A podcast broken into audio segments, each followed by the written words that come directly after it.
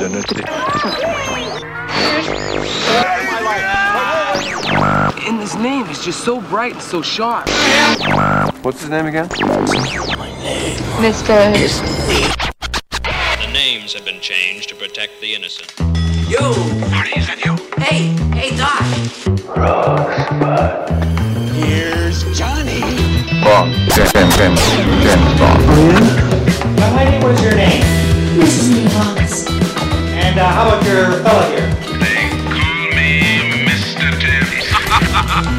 Listen, baby. That's right. Mr. Anderson. Chuck Bull Guy. I'm Rob Landers.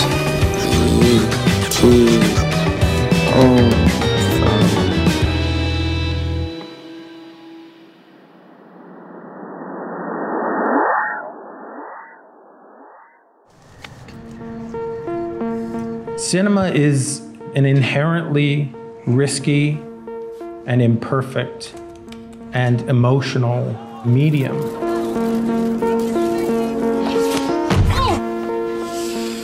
I've killed for you. Who else can say that? A group of people are sitting in the dark and they've given you access to their brains through their eyes and their ears for two hours, two and a half hours. That's a big responsibility, you know, and you have to be thoughtful about it. Like John Doe, as morally repellent as he is, he's got a point. We see a deadly sin on every street corner, in every home, and we tolerate it. We tolerate it because it's common. It's it's trivial. We tolerate it morning, noon, and night. and you're given a very, very finite amount of patience that the audience has for you to get those ideas across and thrill people with what your intention is. Olá, esse é o Cinefilia e Companhia. Eu sou o Hugo Harris, estou aqui com os meus colegas de sempre, a Juliana Varela Oi, pessoal. e com o Henrique Pires. Fala, turminha! Tudo bem? Beleza, Ricão. Ó, para falar hoje de um filme especial que a gente vai falar, a gente tem um convidado mais do que especial, que é o Matheus Mans, jornalista, crítico de cinema do filme Elie, e que tem aqui a gentileza de nos dar a honra de estar aqui no nosso Cinefilia. Matheus, bem-vindo, meu querido. Eu, eu que agradeço aí o convite, a honra é minha de participar aqui desse bate-papo com vocês, ainda mais de um filme como esse, né? Vale muito a pena. É Isso aí. Bom, gente, para quem não prestou atenção, nós vamos falar hoje aqui do filme Seven, do David Fincher, filme de 1995, lá do começo da carreira do Fincher, ficou todo mundo malucão, falando: chegou um grande cineasta aqui pra gente. Então, esse vai ser o tema do nosso bate-papo aqui. Vamos falar também um pouquinho aqui da carreira do Fincher, né? Eu acho que os quatro aqui já conhecem bem a, a filmografia dele, né? Com muita coisa boa e algumas porcarias, né? Mas quem não tem, né? Quem não tem? Ah, mas antes de qualquer coisa, né? Eu vou pedir aquilo que eu peço sempre para os nossos convidados.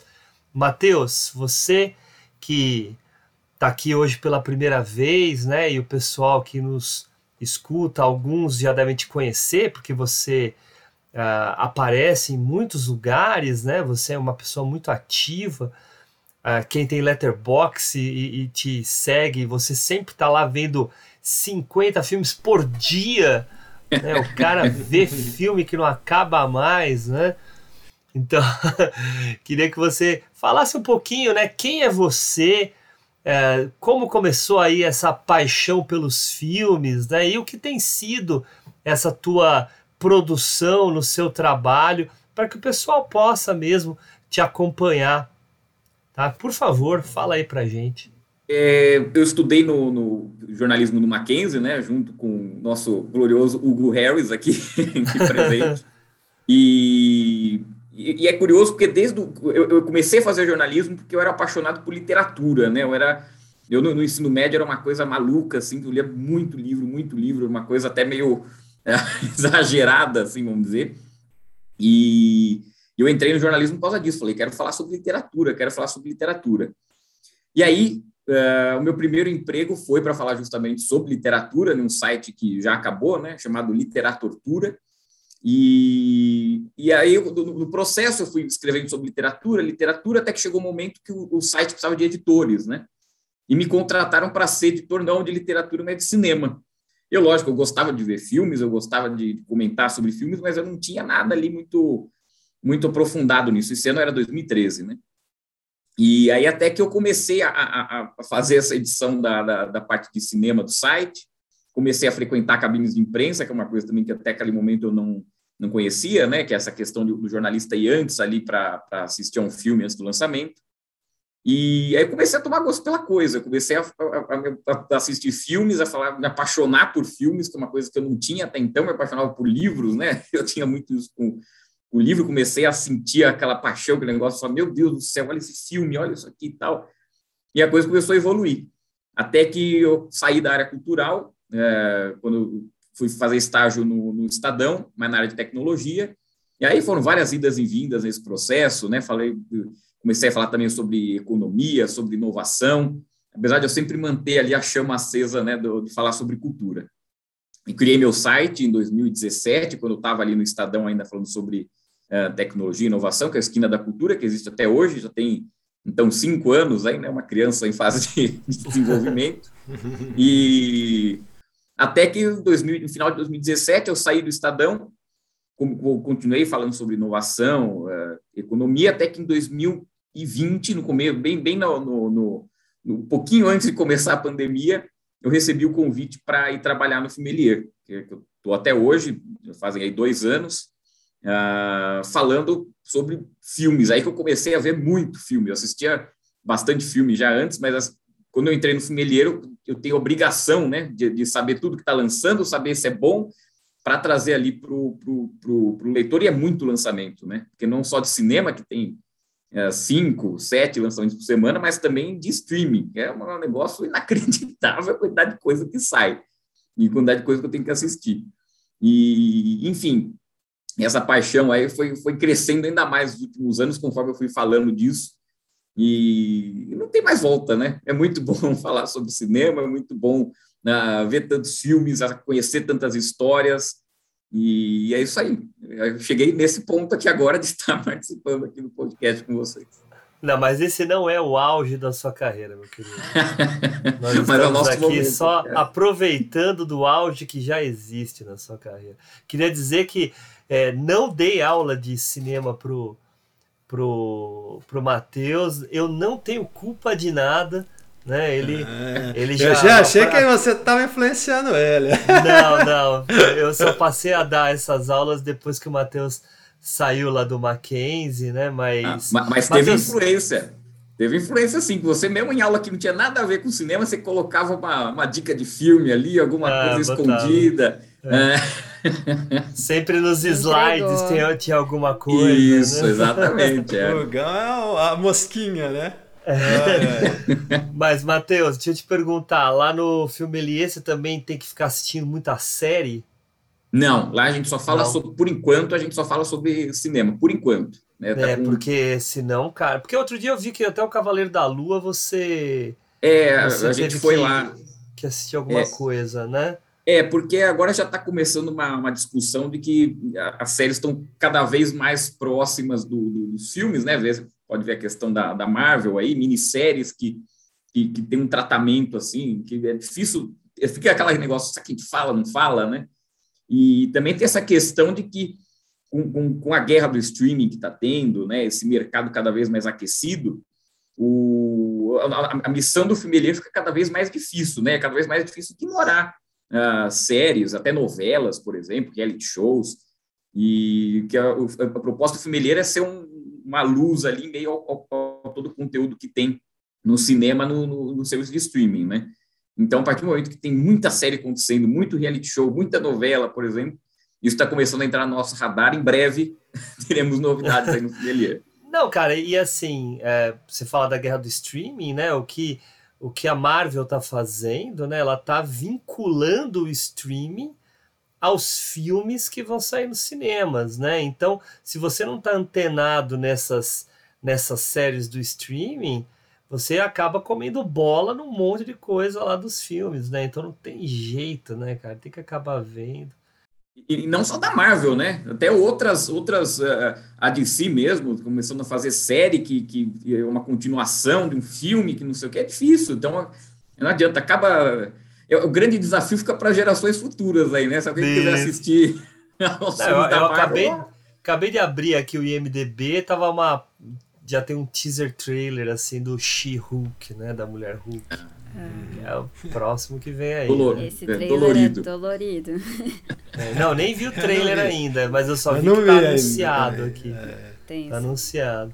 Mas vamos lá, obrigado, Matheus. Obrigado. É um grande prazer ter você aqui. Uma pessoa sempre muito querida e que eu sei que vai falar coisa pra caramba aqui. Ansioso. Pessoal, uh, eu queria começar a nossa primeira rodada abrindo um espaço aqui para a gente falar um pouquinho do David Fincher, que é esse diretor uh, muito interessante, muito talentoso, muito detalhista e muito odiado por alguns, principalmente aqueles que trabalham com ele, né? porque ele também é um pouco excessivo, né, a la Kubrick, no processo dele de realização, né? Claro que resultado a gente vê nesse processo, né? Mas, enfim, né, existem aí os dois lados. And action. Now cut it. Just And action. Nope. Once again, play the last one back, Bane. How many takes was it? I'm sure in Bobo. I have to ask you about the takes. You famously have a lot of takes. You spend $250,000 on a set. You're going to bring a $150,000 crew in.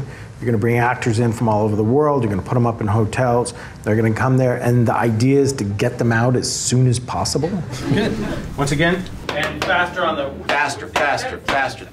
Good. Once again. 50 Right. Left, right, left, right. We're gonna go. My philosophy is we shot seven takes. Okay, now let's start. Hmm. You know, are you done? Because you know, I know you won the Oscar last night in the tub and you figured out what this is going to be, but now I want to get beyond muscle memory. I want you to know exactly where to sit in that chair. I want you to be really comfortable because it's your home. And so you come in, you throw your coat on the couch, When you've done that 15 times, it starts to look like you live there. Queria escutar vocês. Eu, eu claro, vou continuar dando a palavra aqui para o Matheus, para que ele fale um pouco né, do que ele acha do Fincher, é, se tem alguns filmes favoritos dele, né, para ele ressaltar, se tem alguma coisa que não assistiu ainda, né, e que daí depois eu passo a bola para os outros participantes aí, a Ju e o Henrique, eles já estão acostumados a eu começar sempre com o nosso querido convidado. Matheus.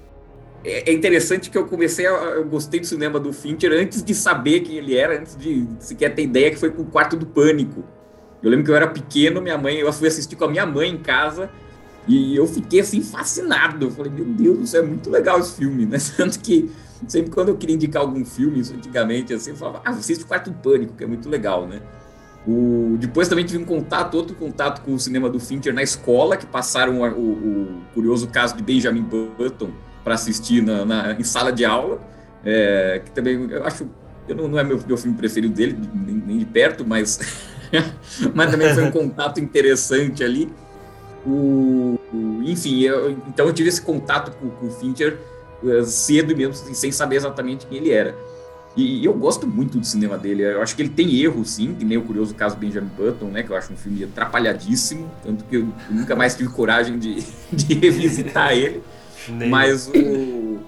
Mas é, é, não adianta, né? Ele, ele é uma, uma, pessoa que sabe mexer muito ali a narrativa da coisa e você fica imerso naquilo, enfim. É, é um cinema que, que, que me agrada bastante. A única coisa que eu não assisti dele, por incrível que pareça, é Alien 3 eu nunca vi o primeiro filme dele, mas tudo bem. É, o resto tá tudo na, na conta. Eu gosto. Não é. acho perto dos outros, tá? Do Alien, Sim. do primeiro Alien, que é uma obra-prima, e do segundo, que é divertidíssimo. né? Mas o eu gosto do terceiro, mas é, é para ele é um trauma, né? Não sei se vocês sabem, é um grande trauma na carreira dele. Ele teve muitos problemas com a produtora, né? Que cerceou um monte de, de escolhas narrativas dele, muita coisa que ele queria fazer, tanto que a partir do Seven ele sempre exige o corte final dele. Ele sempre exige que seja as vontades dele na realização, porque ele falou assim: é, é, o que aconteceu em Alien 3 eu não permitirei mais acontecer na minha vida, tanto que é, farei nem que eu tenha que demorar para fazer meus filmes, mas não aceito, né? Mas daí depois, né, o resto é história. Não, não sabia que ele tinha sofrido com, com Alien, não. Não é o meu favorito também, do Alien, enfim. Mas eu acho que tá nessa ordem aí né? Um, dois uhum. e três. Um, dois e três. aí né? depois aí começa é, para mim descambar. Matheus, você, você quer falar mais alguma coisa? Não, acho que é isso. Acho que, que foi, foi, foi isso aí. Beleza. Passo para Henrique então. Henricão, manda, manda ver aí o que, que você acha do Ai, Fincher. cara. É, eu, eu acho que é um pouco parecido com o Matheus aí, né? É, acho que o, o, primeiro filme que eu vi dele foi Alien, né? É, um, mas também não, não, tinha essa, essa noção, ah, esse é o David Fincher, enfim. É, porque eu gostava de Alien, enfim. Acabei assistindo. E aí depois acabei vendo Seven, que foi paixão e é um filme que fica, é um filme que está aí até hoje. Mas falando do Fincher, cara, eu, eu acho um diretor como eu posso dizer para você, ele tem um cuidado com os filmes dele, tanto na narrativa quanto na estética, mesmo que a gente não, não goste do filme ou que a gente é, enxergue falhas, digamos assim. Mas ele, ele tem um cuidado muito grande com as escolhas que ele faz de enquadramento, de composição, é, e isso torna ele uma, é, é, é, diferenciado em relação a alguns, porque às vezes alguns cineastas eles não se preocupam tanto com decupagem, ele não se preocupa tanto com o que né, ele vai ter na montagem. Né? Não que os outros façam ruins, não é isso, mas ele tem esse cuidado que para mim torna ele um cara diferente. É, por exemplo, Benjamin Button também, que não acho, um, não acho um dos melhores filmes dele, mas eu gosto do filme. Né? Acho um filme ok, né? passa. Mas o cuidado dele em construir, por exemplo, esse filme, fica nítido. Você consegue perceber isso, né? imageticamente falando. Né? E é claro, ele sempre busca, né? Você percebe essa questão do detalhe, como ele gosta de brincar com pistas, né? Com tudo ele sempre vai deixando uma pistinha para você depois tentar, né, lembrar lá na frente. Então ele, fica sempre tentando amarrar tudo né? Ele tem um pouco ali né, do Scorsese naquela ideia de pensar o filme como um todo né, para poder nos passar a, aquilo que ele quer. E, assim, cinematograficamente falando, é um dos diretores é, tops, né? não tem nem o que falar, eu acho ele fantástico. Não está ali no, no hall dos meus né, favoritos, mas respeito muito. Vai ter filme dele? Vou assistir, entendeu? Posso odiar como uhum. alguns, alguns, mas eu vou assistir, né? A não ser que ele é muito, né? Vários. muito seguido, né? É. Uhum. é. É... Ah, mas o Milênio eu gostei, por exemplo. Eu, é, Gosto acho, bastante. Acho, acho fantástico, né? Enfim. Até achava que ia ter continuações por causa dos livros e tudo, mas né, morreu aí, enfim. Uma, pe uma pena. É uma pena mesmo, é uma pena. Mas é um diretorzaço, de respeito. Muito bem. E você, Ju? Ah, eu concordo plenamente, assim, gosto muito do Fincher. É, tem acertos e erros, tem. Não suporto Mank.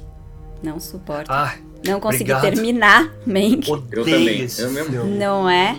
Mas mim, é o gosto pior muito filme do... dele, cara. Nossa, eu também pior acho. que Benjamin Button. Porque Benjamin é. Button é, eu não lembro muito, eu só vi quando saiu e nunca mais, assim, tipo, mas pelo menos tem algo de interessante lá é. e tal. É esquisito, mas é interessante, é curioso.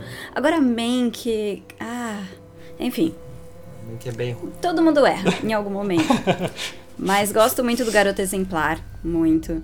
Gosto, gosto do Millennium, gosto, enfim, do Clube da Luta, claramente. Hum, ah, é? Então, é, acho que a, o, o, filme que eu mais gosto dele é o Clube da Luta, inclusive. Uhum, Mas. Uhum. Eu nem sei qual foi o primeiro filme que eu vi dele, se foi o Alien ou Seven, porque Alien também é aquela coisa eu vi sem saber que era dele né? Porque eu gostava de Alien, vi todos os aliens e tal. E Seven eu demorei um pouco para assistir, eu não assisti na época que saiu, porque eu era muito nova, não podia, era filme pesado, meio violento e tal, então eu acabei assistindo depois em vídeo. Mas. Mas sempre foi isso, assim, é, é um diretor com muita personalidade, né? Então, é, é o que o Henrique falou, assim, vai sair um filme dele, eu vou assistir. Porque, né, você fica curioso, né? Ele, ele tem um, um estilo dele, ele trabalha tanto o suspense muito bem, quanto a, a, a cara dos filmes, né? A aparência, o visual, a câmera e tal. Então são filmes bonitos e interessantes de assistir, além de serem divertidos pelo suspense e tal. Então, ele é sempre interessante. E provavelmente, na verdade, a primeira coisa que eu vi dele deve ter sido um dos clipes, né? Porque ele fez um monte de videoclipe antes de ir pro cinema. Fez Madonna, fez Aerosmith, fez George Michael, fez todo mundo. Eu não sei se ele, se, se ele veio também da, da, da, época da MTV ou não. Desculpa, eu cortei. Sim, sim. Ele, é, né? fazia pra MTV, total, né? sim. É, final dos anos 80 total. ali, né? Era é, o é. auge. É. Uhum. Então uhum. ele veio muito dali. Acho que até a linguagem dele bebe muito disso, né? De ser uma, um corte rápido, dá muita atenção pra música, pra trilha sonora, então é tudo bem ritmado. Então com certeza ele, ele aproveita é, muito ele, isso. Ele busca sempre batida. Sim. E, uhum. e eu respeito muito ele por ter conseguido fazer a rede social ser um filme interessante. Porque, tipo, a história do criador do Facebook não parece a coisa mais uau, nossa, brilhante do mundo. Mas ele faz ser um filme também, né, com suspense, com uma. que te deixa preso e tal. Então, ele. Enfim, tem meu respeito. Tudo bem. Só vou tentar falar rapidinho aqui também. É, eu, eu gosto bastante do Fincher, né? Apesar do Mank, né? Apesar de alguns filmes dele que realmente eu não gosto. Gostei muito que o Matheus comentou do Quarto do Pânico. O Quarto do Pânico é um filme dele que é, que é meio que menosprezado pelas pessoas, né? E é um filme. Amo. Não, também não amo, mas ele tem coisas muito interessantes. Uh, eu até coincidentemente comecei a escutar um podcast sobre o Quarto do Pânico esses dias e os caras falando que ele se inspirou no Festim Diabólico, né? Para o desafio de fazer uma história que acontece apenas num lugar, né? Uhum. E, e ele consegue um nível de suspense muito interessante. Só que, claro, se você coloca na perspectiva da obra toda dele, né? Existem outros filmes que eclipsam esse, né? Até tem um que ninguém mencionou aqui, ou se mencionou, mencionou bem rápido, que eu acho assim uma pérola e que as pessoas não dão também muita bola, que é o Zodíaco. Eu acho o Zodíaco ah, um o grande Zodíaco lembra filme. muito Seven, inclusive. Lembra né? muito. Tá é um grande filme, gente. Grande, é um filme grande, assim adoro, pra ser, adoro. sabe, para ser burilado assim, sabe, para ser discutido em várias coisas que ele tem, né? Uh, gosto muito do Vidas em Jogo também, que foi o filme até que assim, eu, eu vi na ordem os filmes, porque eu fui vendo, né? Você, ah, apareceu Alien 3, fui ver Alien 3. Depois, quando a gente for começar a falar do Seven, eu conto em que situação que eu vi o Seven, assim, foi bem engraçado. Daí veio o Seven, daí depois veio Vidas em Jogo, que eu vi, eu acho que em VHS até. Falei, nossa, é do mesmo diretor do Seven. Depois que eu vi o filme, falei, nossa, o filme é muito bom. Né? E, e aí foi indo. Daí eu falei, ah, a partir desse, agora, tudo que esse cara fizer, eu vou atrás, né? É, o que que veio depois do. Eu acho que foi o quarto do Clube da Luta. Né? Clube da Ah, então. Clube da Luta, Ju, desculpa, eu não gosto. Eu não eu consigo. Adoro.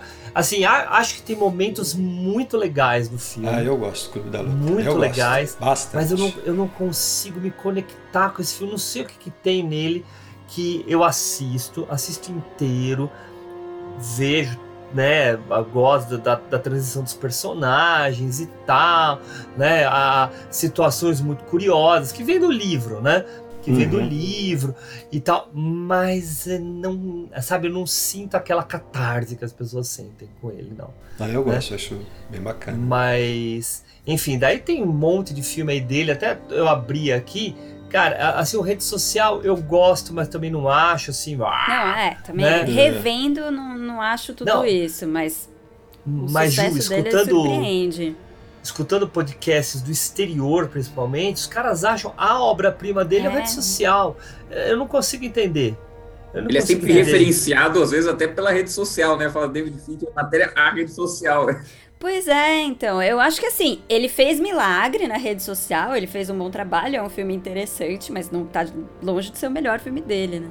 Eu acho um filme, assim como a maioria dos filmes dele, é um filme elegante.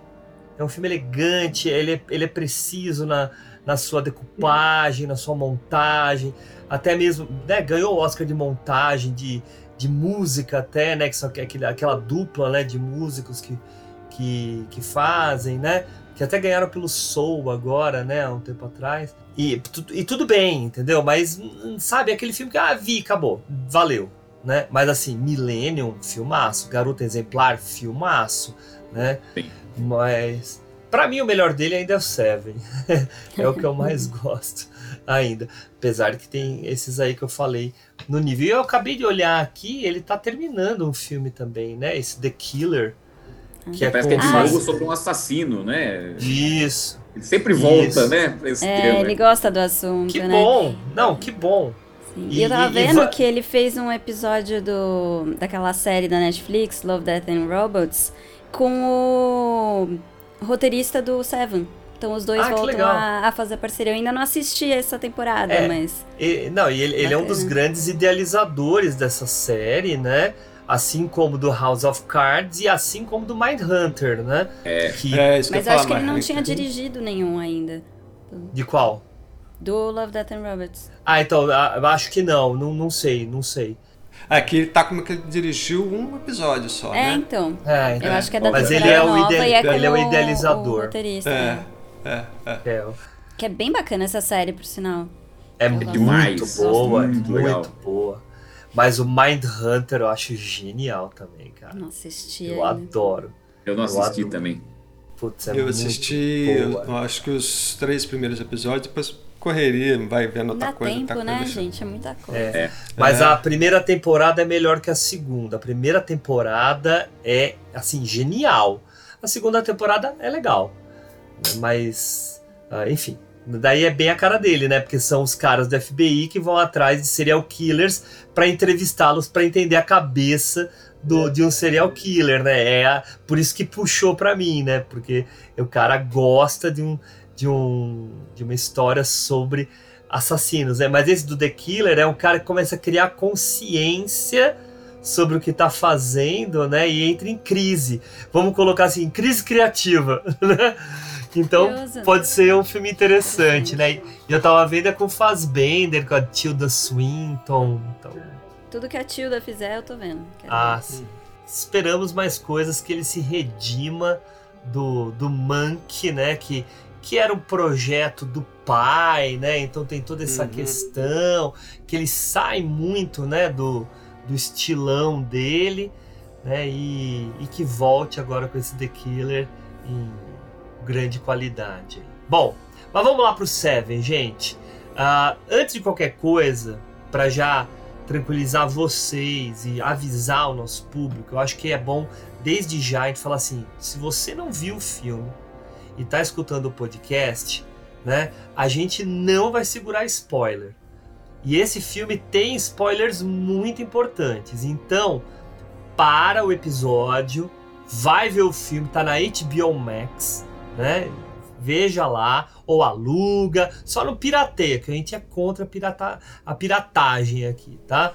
Então, vai lá, assiste e depois volta pra cá e escuta o episódio, tá? E aí a gente fica livre de falar o que tiver que falar, porque dá-lhe spoiler aqui.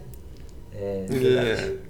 Eu vou, eu vou começar, eu vou começar contando pra vocês aqui como é que eu vi o Seven, né? Aqui no é, eu, eu, eu, na época que eu tava na escola, né, antes de entrar na faculdade de cinema, na- assim, no, no ano que eu ia entrar na faculdade, eu, eu ia muito no cinema lá no Shopping Butantã. Eu nem sei se ainda tem o cinema lá.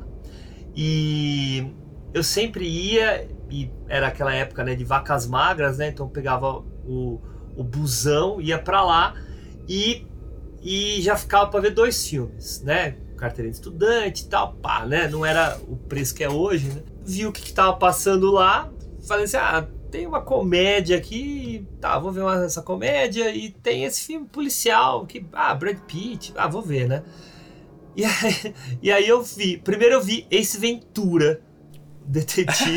Gente, que combinação. Nossa, nossa senhora, Jim Carrey com... Jim Carrey.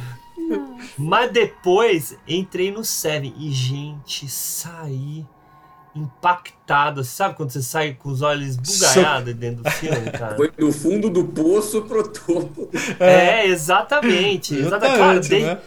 Eu, ador, eu adorava o Jim Carrey, né, naquela época. Eu, moleque, né, tinha 18 anos. Então, adorava as besteiras que ele fazia e tal. Mas, cara, o Seven é aquele negócio. É ele é cinema. É cinema, cinema mesmo, é. né? E aí a gente vai amadurecendo, a gente vai vendo as diversas referências que esse cara usa no filme, né? Não referências diretas, né? Mas você você sente, né, no seu faro várias pontes, né, com coisas da, da história. Mas eu só queria contar isso, tá? E, e, e jogar aqui pro Matheus. mais pra, impactante ainda, né? É, pra ele dar as primeiras impressões dele aqui do, do Seven, o que, que ele acha do filme, pra gente começar o nosso bate-papo mesmo.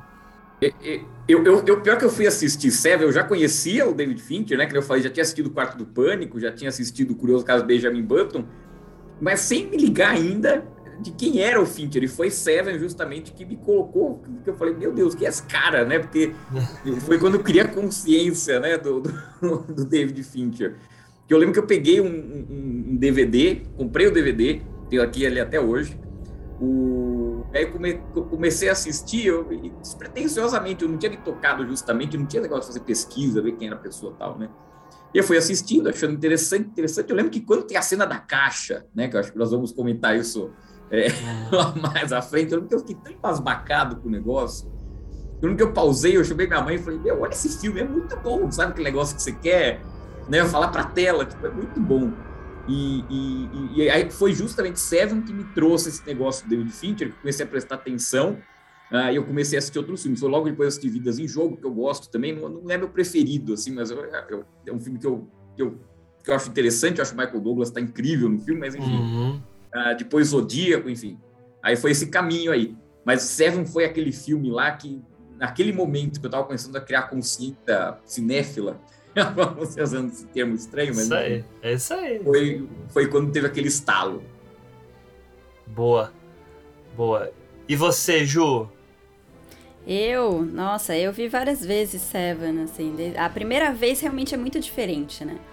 primeira vez que você vê Seven, é, é, esse impacto no final que você termina o filme e você não sabe o que fazer, né? Você fala, meu Deus, não é possível eu vi errado, tá, é, né? Nunca vi nada assim, né? Então o primeiro impacto é, é muito forte mesmo. Mas aí depois revi, depois de muito tempo, e fui rever agora, e assim, depois de tantas vezes, perde um pouquinho a graça, né? Você fala, ah, já sei, final, aí você começa a reparar em outras coisas, falar, poxa, mas isso não é tão coerente e tal. Mas acho um filmaço, assim, tipo, ficou por muito tempo entre, nossa, filmes. Você vai falar, ah, cita uns filmes bons aí, pô, Seven é sem erro, acho que não. Né? Não conheço ninguém que não é. goste do filme, que tenha visto que não hum. tenha não tenha sido impactado, assim, é um filme muito forte. E é curioso que revendo agora você repara em umas coisas e fala, nossa, mas o Brad Pitt ainda tava meio, né, engatinhando ali, tá meio, meio, meio fraquinho, né, é. e tal. E é engraçado é, que eu Ele tava começando o estrelado. Tava bem no né? comecinho, né? No hum, ano anterior, que foi o filme que explodiu ele, né? Que, que é romântico lá, né? Foi é. Não, é o Lendas da Paixão. Da Paixão. Eu, eu, acho interessante, inclusive, falando do Brad Pitt, que você pega três filmes, parece que é o mesmo personagem, que é, é. Game Depois de Ler, o, o, o Seven e, e, e, Clube da Luta, você vê que ele, ele usa o mesmo, mesmo estilo, o mesmo negócio, é, assim, né? é, corporal é. tal, você fala, meu, é... É meio canastrão, né? Mas...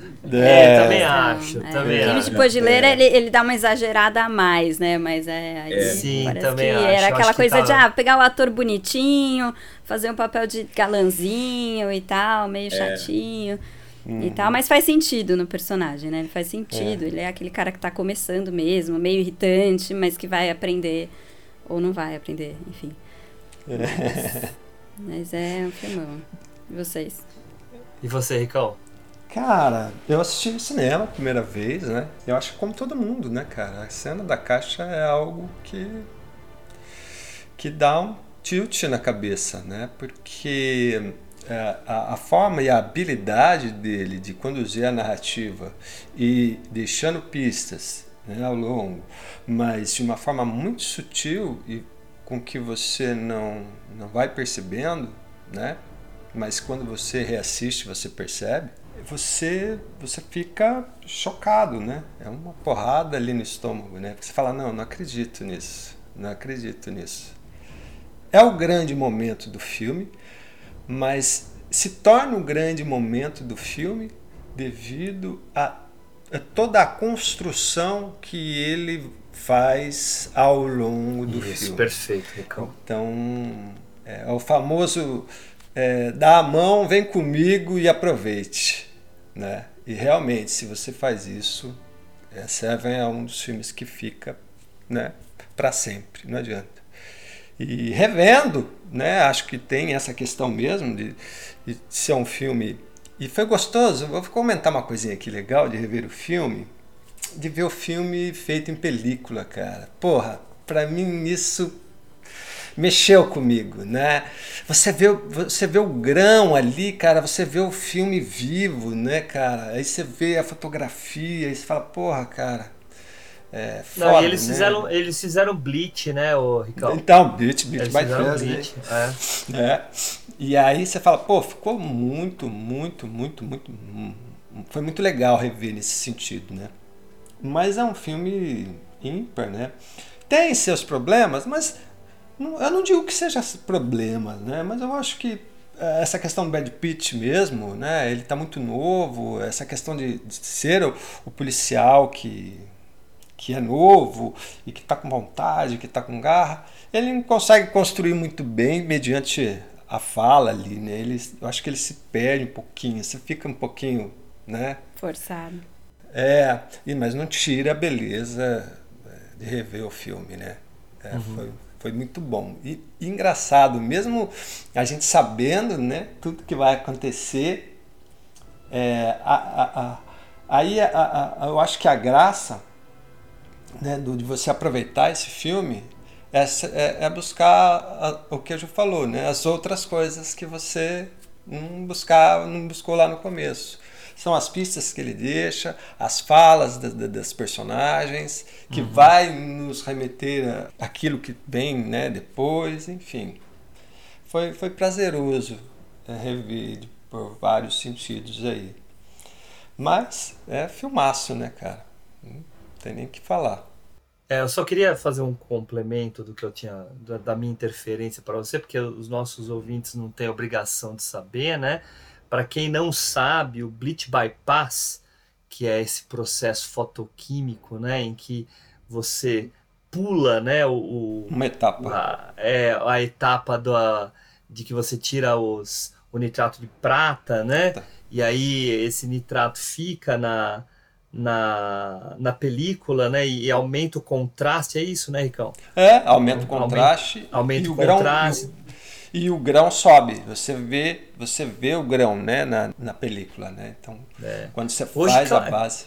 Claro que hoje, com os filtros dos programas todos de edição, você consegue simular, mas não é a mesma coisa. Não é a né? mesma coisa, cara. Não é a mesma coisa, cara. Eu falo, eu falo até só um adendo, né? A gente tá lá na produtora e, os caras, não, vamos fazer isso, vamos fazer aquilo, vamos, vamos simular o grão. Eu olho, eu olho, eu olho, cara, mas não, não consigo, é, é, sabe, falar, não, puta, é a mesma coisa. Mas falando do filme, assim, eu é, eu já digo desde já, pra mim é, eu, é o meu filme favorito do Fincher. apesar de eu gostar dos outros, né, do Zodíaco, do Vidas em Jogo, do Garoto Exemplar, do Millennium, né, do próprio Quarto do Pânico. É, na verdade, eu gosto muito dos filmes dele, mas uh, eu acho Seven um filme muito requintado. Ele marca a época porque ele abre um espaço né, para esses filmes de serial killer uh, que depois virou meio que uma febre, né? Depois veio, por exemplo, Colecionador de Ossos, né? É, uma porrada de filme. Uma né? porrada de filme aí nessa mesma vibe, mas a originalidade dele, né? Dessa ideia que a princípio é uma ideia simples até, né? É, claro que é muito fácil dizer depois que ela já apareceu, né? Se ela fosse tão simples já teria aparecido antes, mas é, você puxar, né? Dos, dos sete pecados capitais e daí puxar toda essa literatura, né, como inspiração do personagem do, do Jonathan Doe. E enfim, é uma é uma empreitada aí bem interessante de um filme que é um neo-noir, né, um filme que tem todas essas essas características, né, exceto a Femme Fatale, né, mas uh, ele tem essa pegada, né, do, do noir sujão, como esse filme não foi indicado para mais prêmios no Oscar, né? Como que não foi indicado a filme, direção, o próprio Morgan Freeman, né? Uhum. Dentro do filme, fotografia, roteiro, né? Sonorização, cara, o som desse filme é um absurdo. A música do Howard Shore, né? Tudo desse filme é muito bom. E aí vai um ano aí que os caras dão um prêmio aí pro Coração Valente, né? E é duro, né? É duro da gente ver, né? Quem é que fala de Coração Valente hoje, né? Quem é que fala do Despedido em Las Vegas hoje, né? É, é difícil. Mas enfim, é um filme aí que marca nisso. Vocês falaram do Brad Pitt, eu não acho ele ruim no filme, mas também não acho ele incrível. Uh, tava lendo aqui de que o primeiro a primeira opção era o Denzel, né? E o Denzel recusou o filme.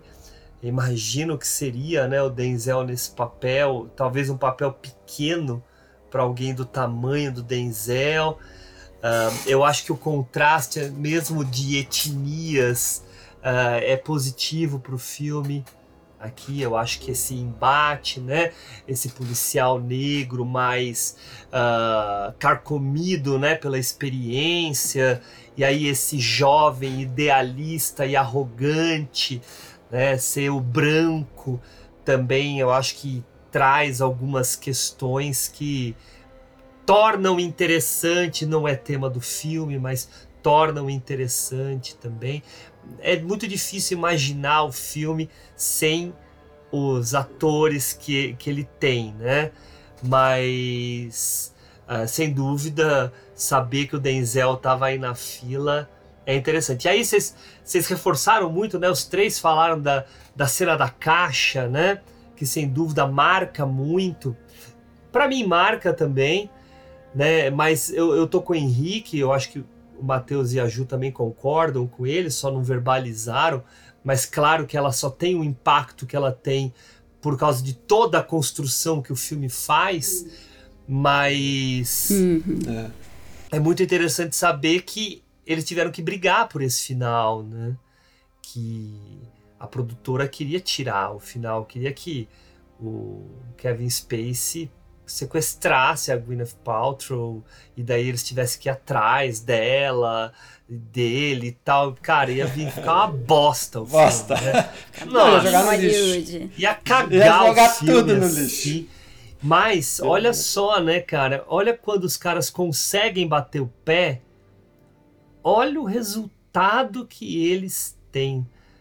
Claro que o filme não ia ficar eu exagerei falando que ia ficar uma bosta o filme, mas estragar o final, né? Eles conseguem fazer um filme que se torna, né, uma obra marcante dos anos 90 por causa também dessa decisão, né?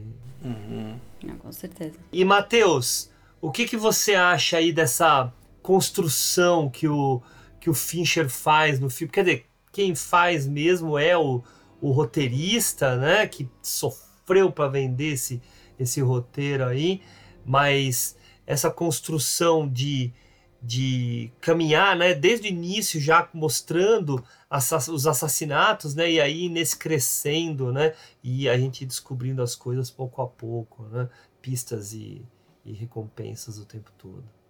É, eu, eu, eu, concordo quando você diz que acho que essa, essa cena, esse final alternativo aí, acho que estragaria o filme, porque o, o que eu acho que, que pega ali é que o, o, o filme é um, uma história sobre serial killer que vai que traz uma, uma, uma, brutalidade muito forte, né? Ele é, é, muito, ele é muito sujo, muito pesado, né? Tem aquela primeira cena que é da, da gula lá, eu, eu, eu revi aqui antes da gente, Nossa, é. gravar, né? É muito pesada, é né? É mais assim, pesada. Ela é, ela é muito gráfica. Coffee? Huh? Nothing's been touched. Everything's like I found it. Well, timeless death established. Like I said, I didn't touch anything. But he's had his face in a plate of spaghetti for about 45 minutes now. Wait a minute. No one bothers with vital signs? Did I stutter?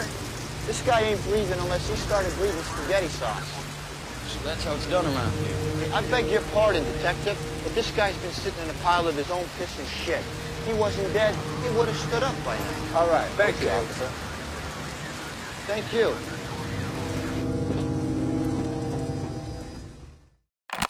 É um negócio assim impressionante. Isso você vai construindo no, no, no seu imaginário quem é aquela figura daquele é, daquele serial killer ali, você vai desenvolvendo isso, você vai ficando com medo ali, né? Mesmo sem ver ali nas primeiras cenas, né? Só, só, só a imagem do, do, da, do assassinato da gula ali já é, já é muito pesado.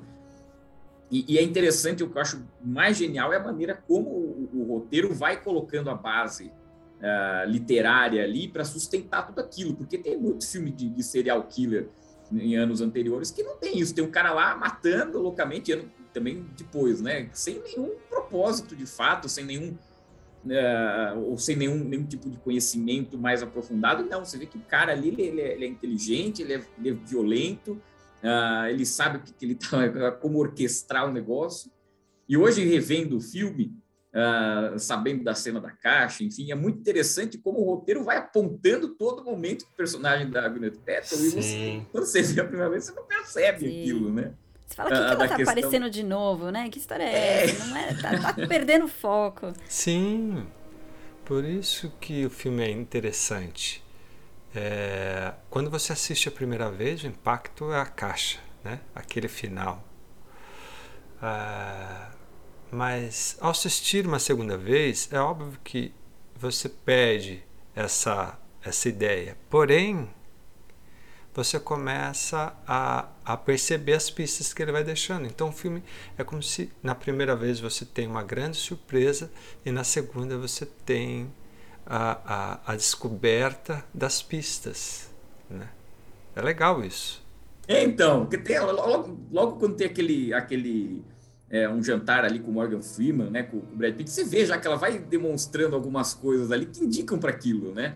Para aquele final da, da questão da, da inveja. E, e, é muito interessante como você não percebe, porque o Fincher tem essa construção tão interessante do personagem e, e essa, essa estética, né?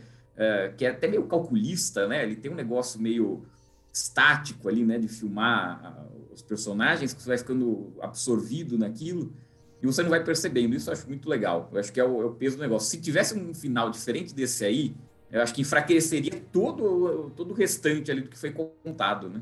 É, é isso que você falou é perfeito, porque a forma como ele vai mostrando a, a Tracy, na minha visão, ela, ela acaba servindo para reforçar a, o pessimismo e a, a negatividade dessa cidade, dessa Los Angeles que ele está querendo construir.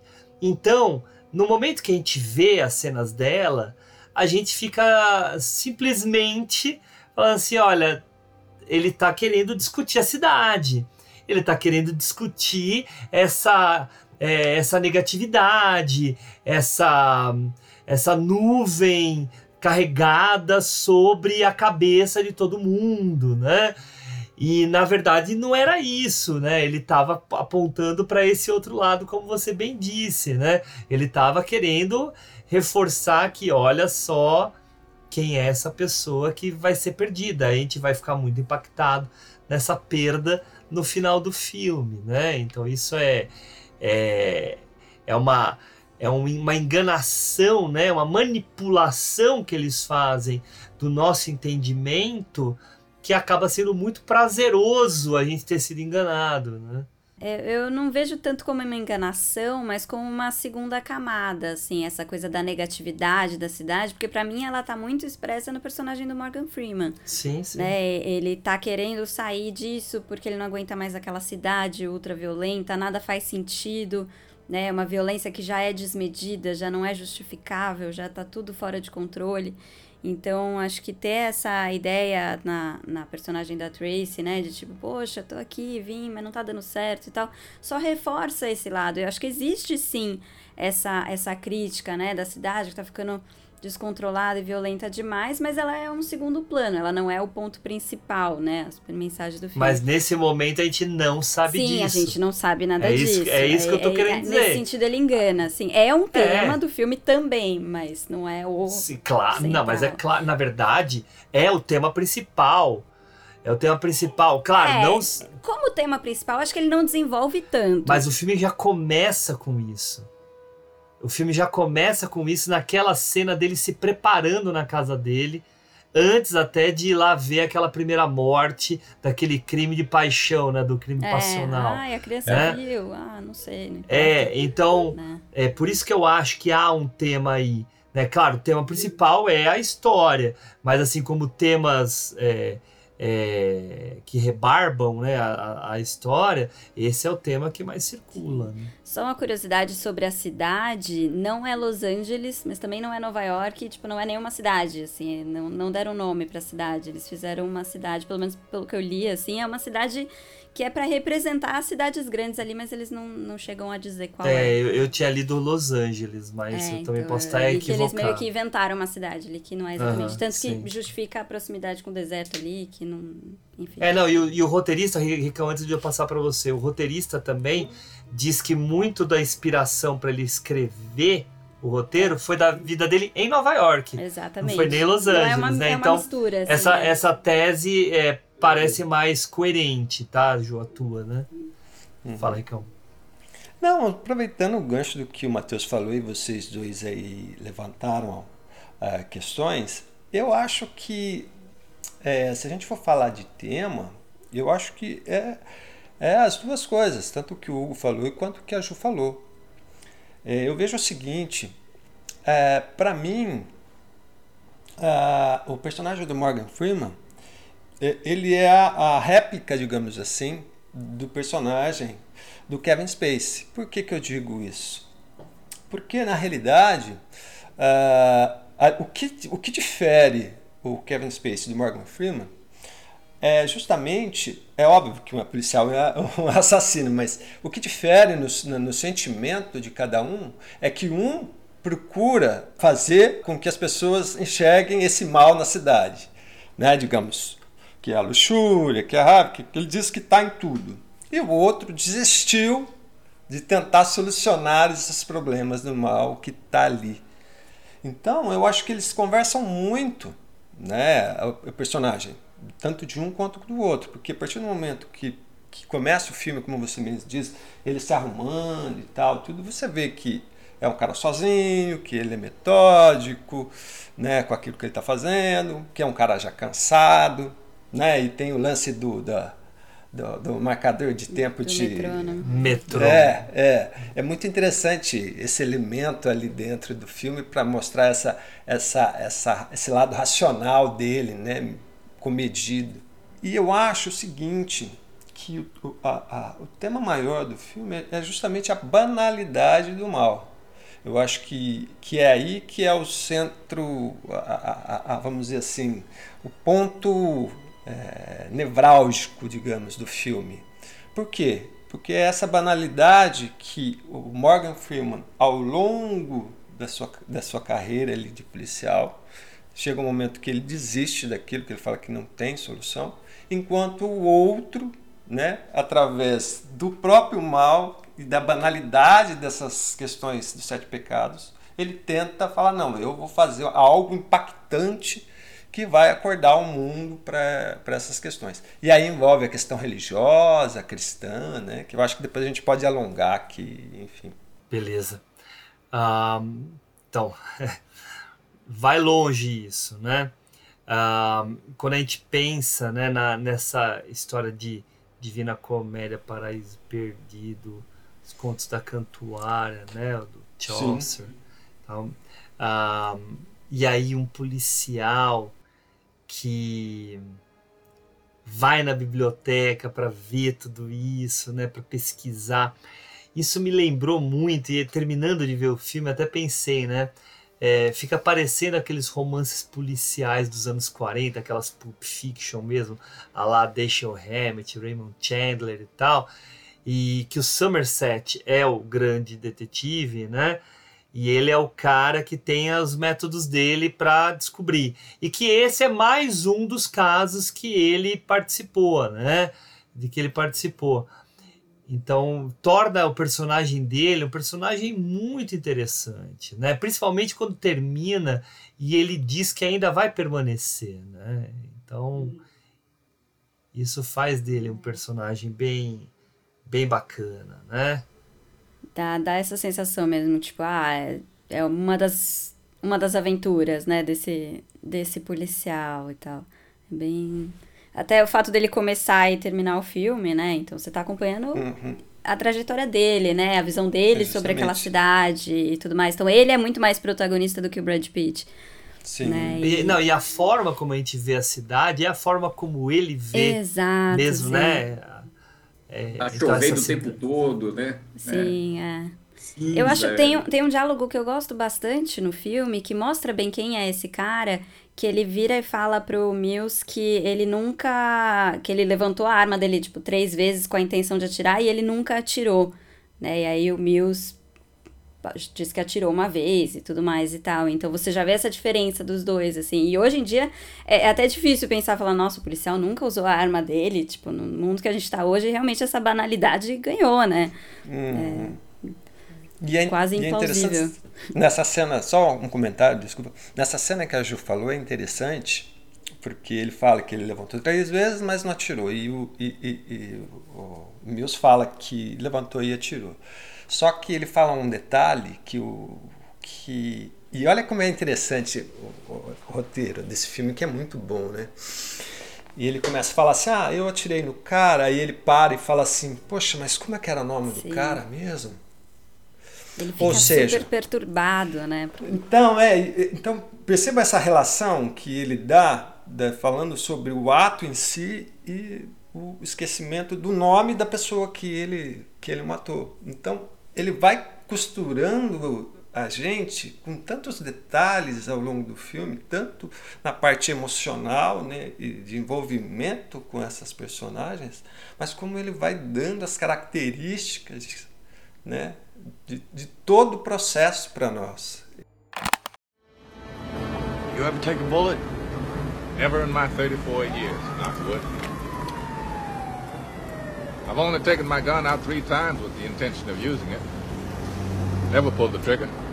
Not once. You? Yeah, but no, I never never took a never took a bullet, but I pulled my gun once, shot it once.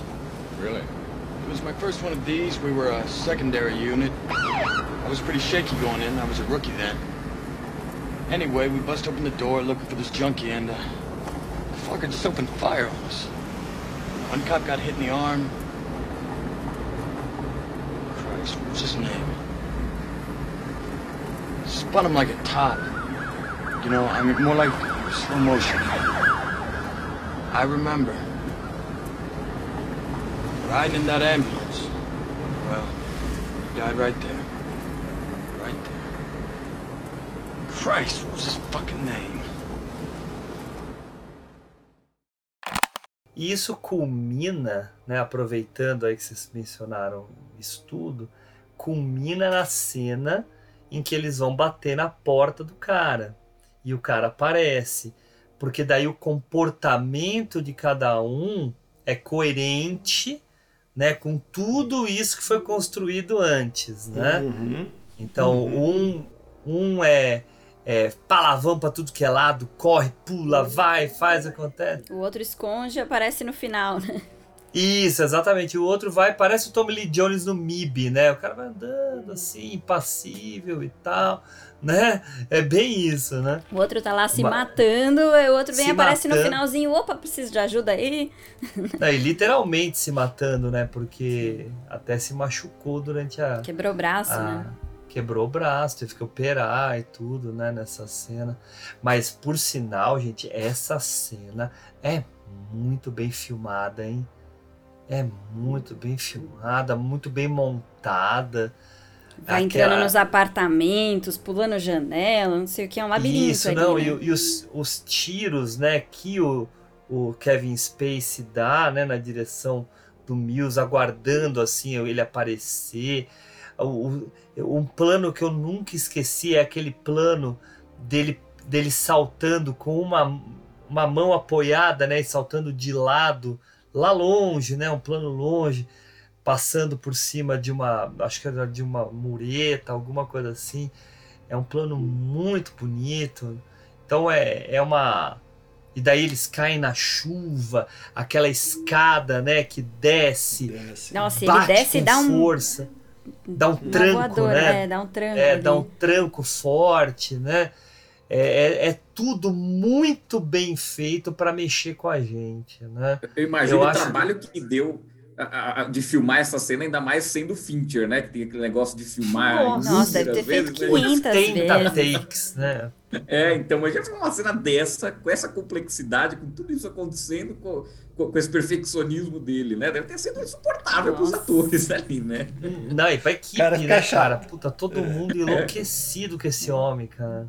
Tanto é que É. quebrou o braço, né? O negócio foi tão a sério, assim, que, É. que foi de verdade. E eu gosto muito também da vizinhança gritando ali, quando eles começam a passar no corredor lá do lado de fora do prédio. Ah, sai daí, joga uns negócios no cara e tal. Tipo, eles estão acompanhando ali aquela perseguição. É, não, e é interessante isso, Ju, que você está falando, porque é justamente é, é, é, são esses momentos que possibilitam o corte para ele temporal.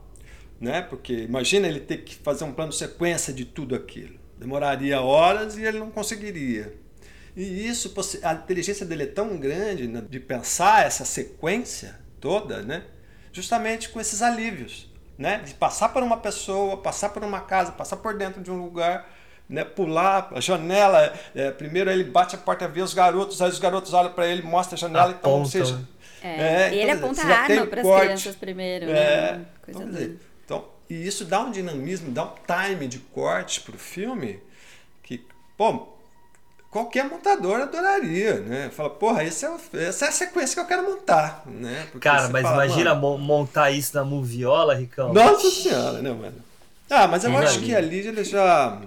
Acho que em 95, acho que ele já. acho que já não fazia na moviola mais, não ali. Acho Não, fazia 95 sim.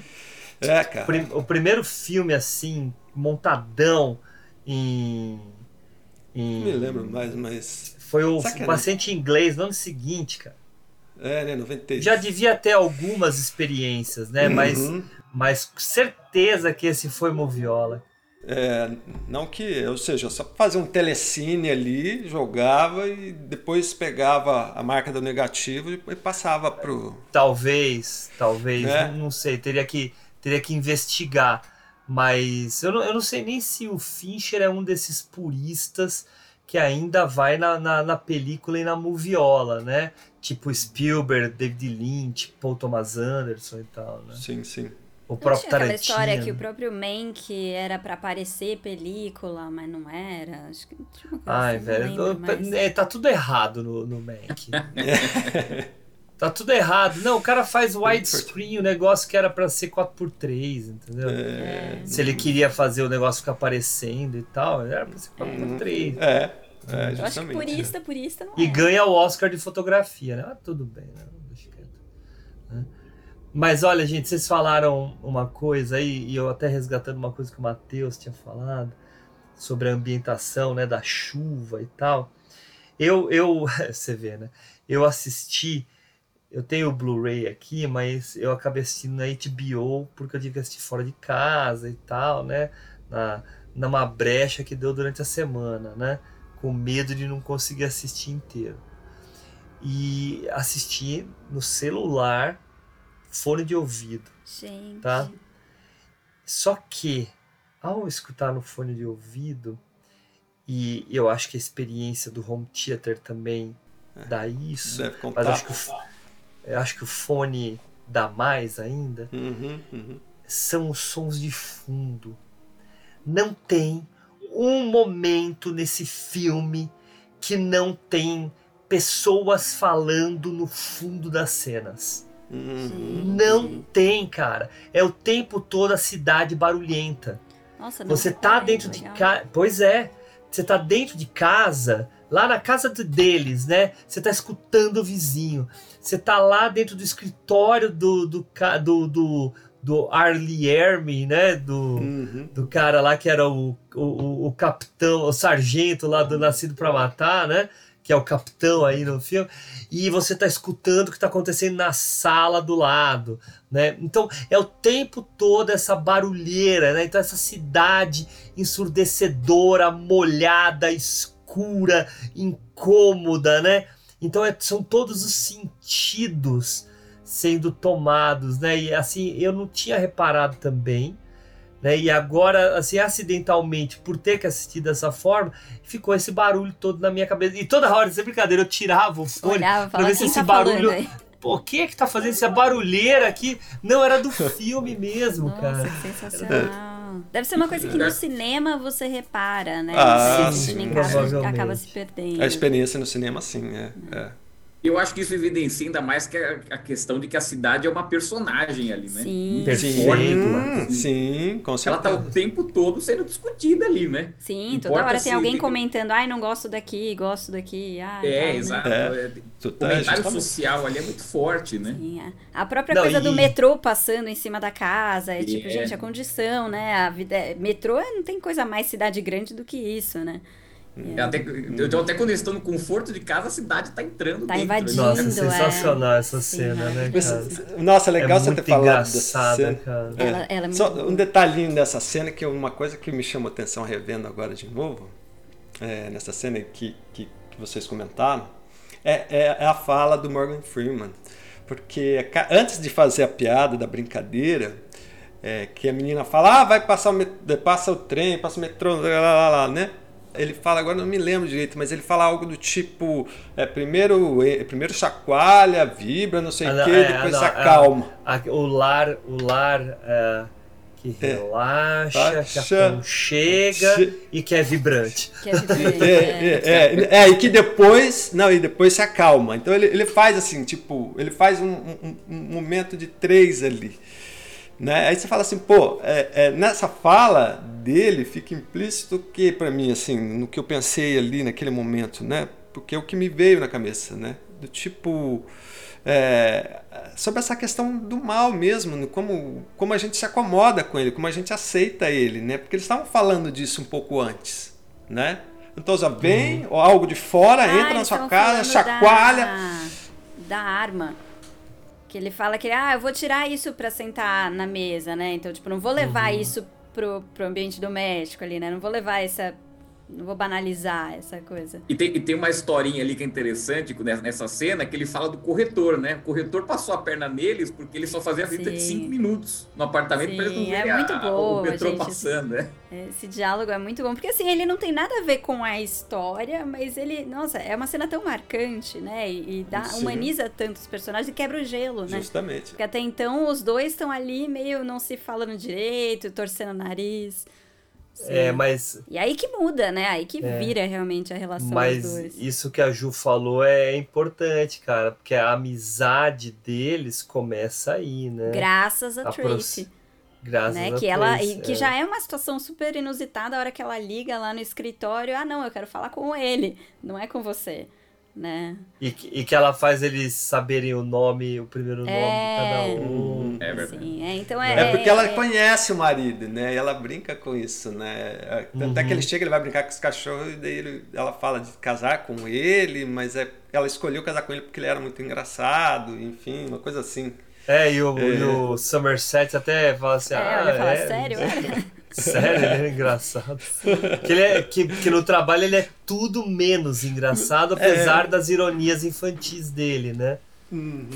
Mas Isso é é que ele tipo- vê uma verdade no personagem, né? Do Brad Pitt, né? Essa aqui é, É, a então ele não queria né? ver também, não tava olhando É. muito. Ele já tava olhando só, Uhum. tipo, ah, ele é o novo cara arro- arrogante. É. né? Mas, mas olha só, eu queria resgatar uma coisa aqui que o Matheus acabou de falar e que a Ju, juntando com uma coisa que a Ju falou, que a Ju me, me corrigiu, né, dizendo que não há uma cidade nomeada, né? Eu li, eu não E- reparei isso enquanto eu tava assistindo, mas. Isso, não, não, não, não, no filme não tem mesmo nada tem, né? mencionado mesmo. É, não eu, que, eu que fui procurar e eu li Los Angeles, Eu né? acho daí que é o que mais se Los parece Angeles. pela localização ali que tem o deserto perto e tal, mas. Mas, o, o- mas onde eu tô querendo chegar é que daí o, o Matheus virou e falou assim: ah, a cidade é um personagem mesmo no filme, né? E aí, juntando essas duas coisas, e aí vocês falaram que isso é a grande discussão, uma das grandes discussões dele, né? É, eu acho que, que a gente pode até ampliar um pouco, né? Não é assim, a cidade como personagem, né? é, é uma discussão sobre o que é hoje, a ou o que era na época, né? mas hoje ainda, né? A vida na grande metrópole, né? Num lugar impessoal, em que uma proximidade entre personagens, como o que a Trace tenta promover, é algo um pouco. É, é inusitado mesmo, é algo incomum onde as pessoas estão muito fechadas nos seus próprios pecados e nos seus próprios vícios, que é também o tema do filme, em que até mesmo ter um filho se torna um grande questionamento, né? Não uma questão financeira, mas mesmo e aí junto com o que o Henrique falou sobre a banalidade do mal, no mundo onde há toda essa banalidade do mal, não vale a pena colocar uma criança, né? Esse tipo de sentimento vem dessa cidade, né? Então esse tipo de, de coisa, eu acho que faz parte disso que Cresce, vocês estão né? falando, né? Pensar nisso. Porque a cresce cidade, que é uma personagem, que é impessoal, Sim. que traz tudo isso, que tem um personagem que enxerga isso, né? O Somerset que enxerga, né? Depois de tantos anos de experiência, ele vê como ela de fato é, né? Então isso é, é muito legal. É legal você ter levantado isso porque me fez lembrar de quando o Somerset está. Quando eles entram dentro da, do apartamento da- dele, né? Do Kevin Space, e aí ele vai lá, ele começa a ler lá os livros que ele escreve. Daí ele vai, ele pega e lê uma passagem, né? Falando que ele encontra uma pessoa na rua. E aí ele sim, tenta sim. ser educado, fazer alguma coisa para a pessoa. A pessoa e aí- tenta falar com ela, a pessoa É. tenta falar com ele.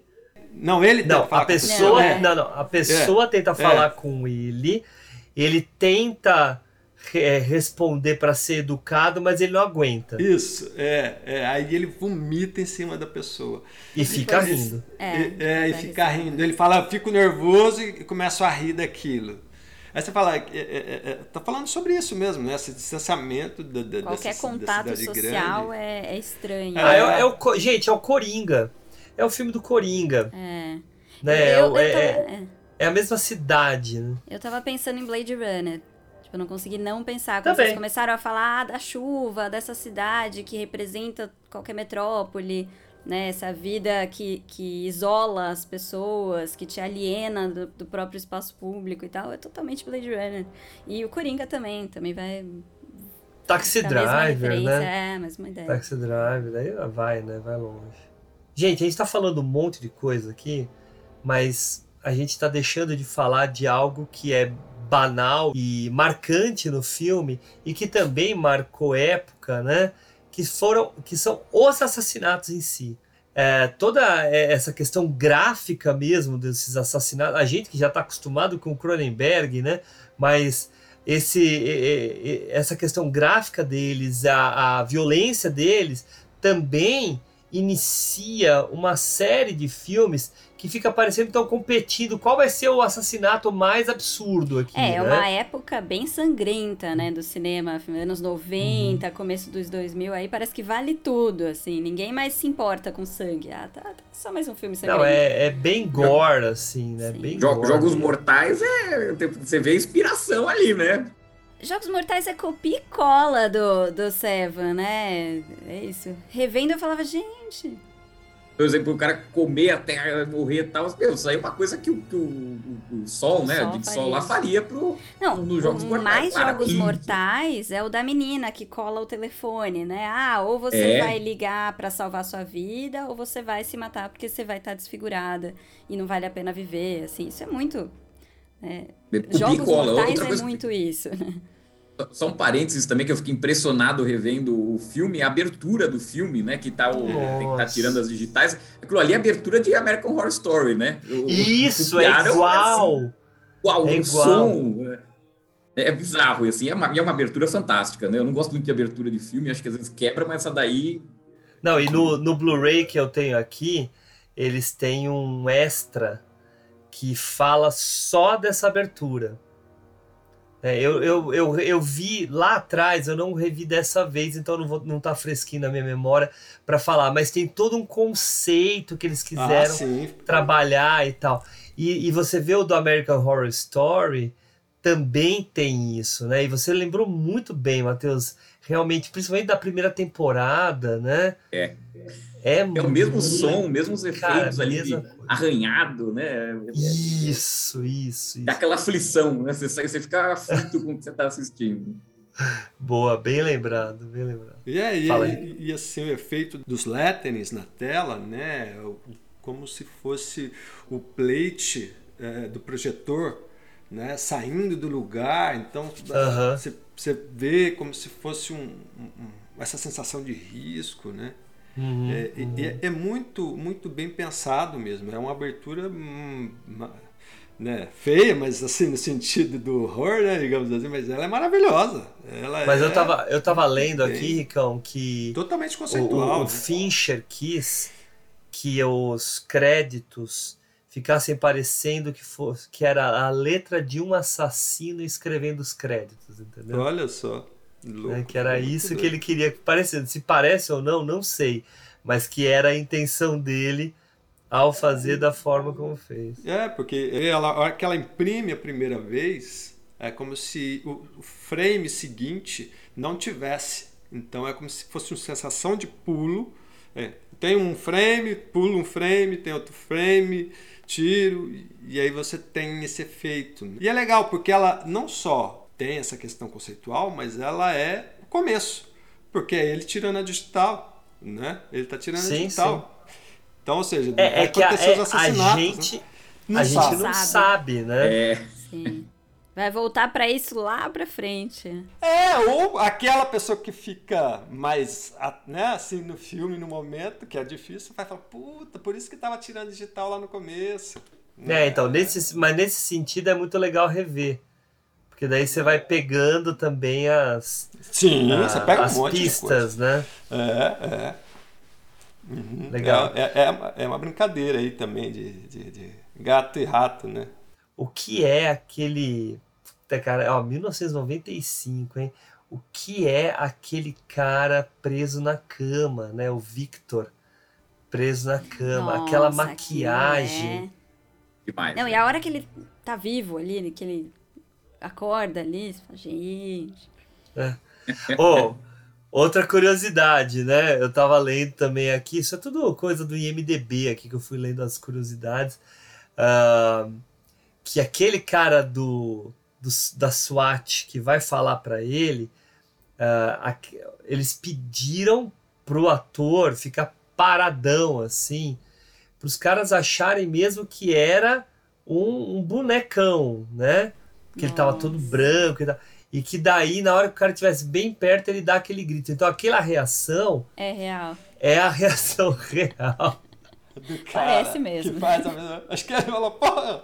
O Caraca. cara Esse boneco tá infarta vivo. no set de filmagem. Exatamente. Não, é aquela cena todo mundo infarta, né? Imagina Mas, cara, ver isso no cinema.